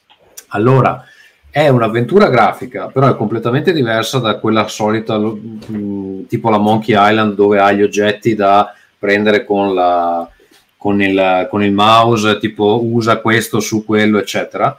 Tu hai un personaggio con cui inizi, intanto ha ehm, orientamento verticale perché si gioca proprio col, col telefono in verticale, poi non so se negli altre piattaforme, eh, perché è uscito pare anche su iPad, Tommaso. sì, no, ma è uscito anche su PC, credo. Ah. Eh, anche su Mac, eh, scusa, anche su Mac, non su PC. Ehm, o forse Eh, anche su PC, no? PC. Non lo so. Comunque, vabbè, e si utilizza questo personaggio che non parla, fa solo dei versetti, un po' tipo eh, quelli che fanno i, i personaggi di, di Media Molecule e si collezionano degli oggetti eh, tramite delle carte che sono nella parte inferiore dello schermo. Tutte le interazioni del gioco avvengono con queste carte. Tu quando vuoi fare una cosa sposti la carta relativa su un oggetto che c'è sulla scena o su un altro personaggio. Ma solo Così parlare face- di carte che c'è Vincenzo, basta. Sì, esatto, eh, non è Magic, non è Magic, non sono carte di Magic però. Beh, in realtà io ho giocato un sacco sulle Respar. Non parlare di carte! Sono le carte tue che sono sfigate, non quelle che gioco io. Sei tu che aggiungi la sfiga. E allora devo dire che eh, esteticamente è veramente bellissimo. Ha un, un audio simpaticissimo perché fanno tutte queste vocette tipo al posto di parlare dicono è tutto così, no?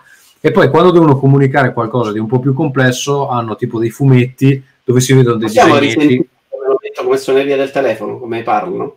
Devo dire che sei stato bravissimo, Tommaso. È un futuro. Cioè, Così. Guardalo, Eh? bravissimo. Senti che roba, eh? Io dal matrimonio che sono innamorato E, dei suoi tre. e- niente, lo sto trovando veramente piacevole, piacevole da giocare. Ha questo, questo nuovo gameplay basato sulle carte che semplifica proprio al minimo la, la parte di avventura grafica senza renderla banale, perché comunque ci sono. Poi a un certo punto si uniscono altri Quindi se personaggi. semplifica al minimo, com- complica al massimo. Dai, Ferruccio. Beh, secondo me in realtà sai che le meccaniche non sono troppo diverse, perché alla fine clicchi nella mappa per avere le carte e poi fai a tentativi. No, è, quella- sbloccare. è quella roba lì, però con eh, cioè più facile. più snellito se, capisci, se capisci male puoi riprovare oppure ogni volta la Sì, storia sì, prendi no, un, Sì, sì, un quando, quando fai una cosa diverso. sbagliata o i personaggi reagiscono in maniera strana o ti ridanno la roba che gli hai dato o comunque fanno delle scenette divertenti però non, non riesci a proseguire nella storia.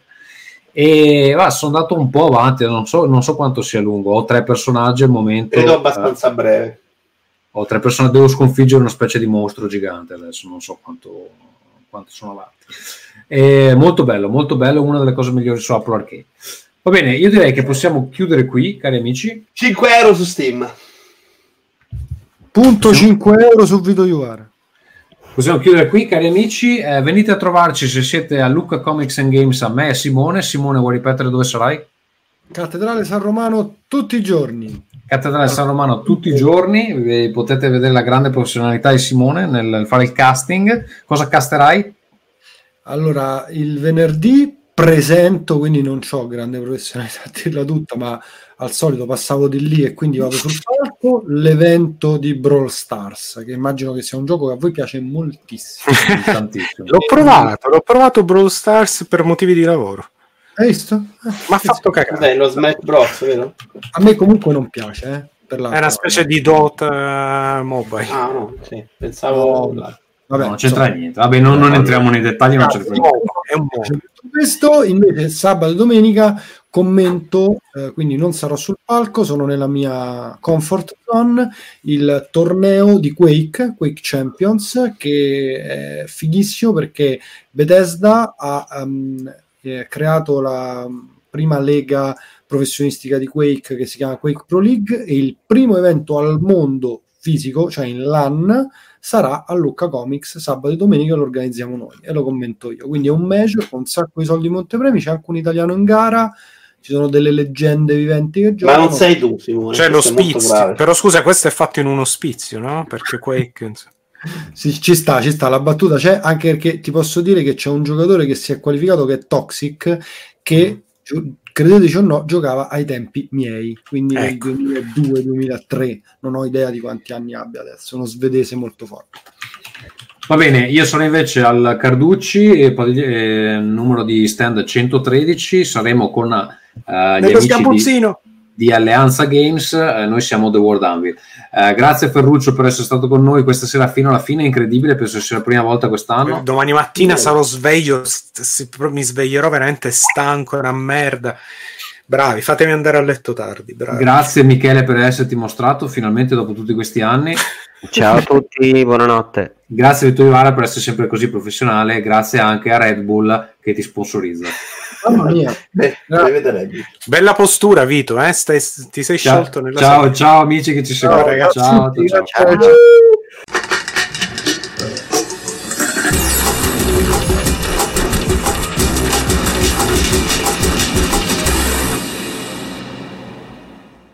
Allora, un po' di spam come, come sempre. Ehm, vi ricordo appunto che sarò a Lucca eh, a vendere giochi, giochi di ruolo. eh, trovate tutte le informazioni su www.theworldanvil.com. Il nostro stand sarà il 113 al padiglione Carducci, che è il, padiglione Games. Potete supportare Rincast all'indirizzo patron.podbean.com slash Rincast. Ricordatevi di quante puntate abbiamo pubblicato ultimamente poi fatevi un, uh, un esame di coscienza. Eh, se volete parlare con noi lo potete fare a telegram.me slash rincast, eh, c'è la chat giornaliera con eh, diverse migliaia di milioni di, di utenti. Um, tutte le nostre cose le trovate su www.rincast.it. Ovviamente, quando comprate qualcosa, fatelo con il tag Rincast che trovate nella descrizione dell'episodio o sul nostro blog. Um, vi ricordo anche che fra poco è il momento di Black Friday, Cyber Monday quindi conto su di voi cari amici per fare la cosa giusta. Ehm, ancora una volta potete mandarci le email a rincast.gmail.com eh, e le leggeremo con grande piacere eh, anche se ormai siete tutti un po' troppo social forse per, per le email. Eh, ultima cosa, continuo a editare Rincast con Producer, il software del nostro ascoltatore Alex Raccuglia. Trovate tutte le informazioni, potete scaricare una, una demo a uh, ulti.media slash producer. Grazie Alex, grazie a tutti, noi ci risentiamo più avanti. Ciao! Ringcast.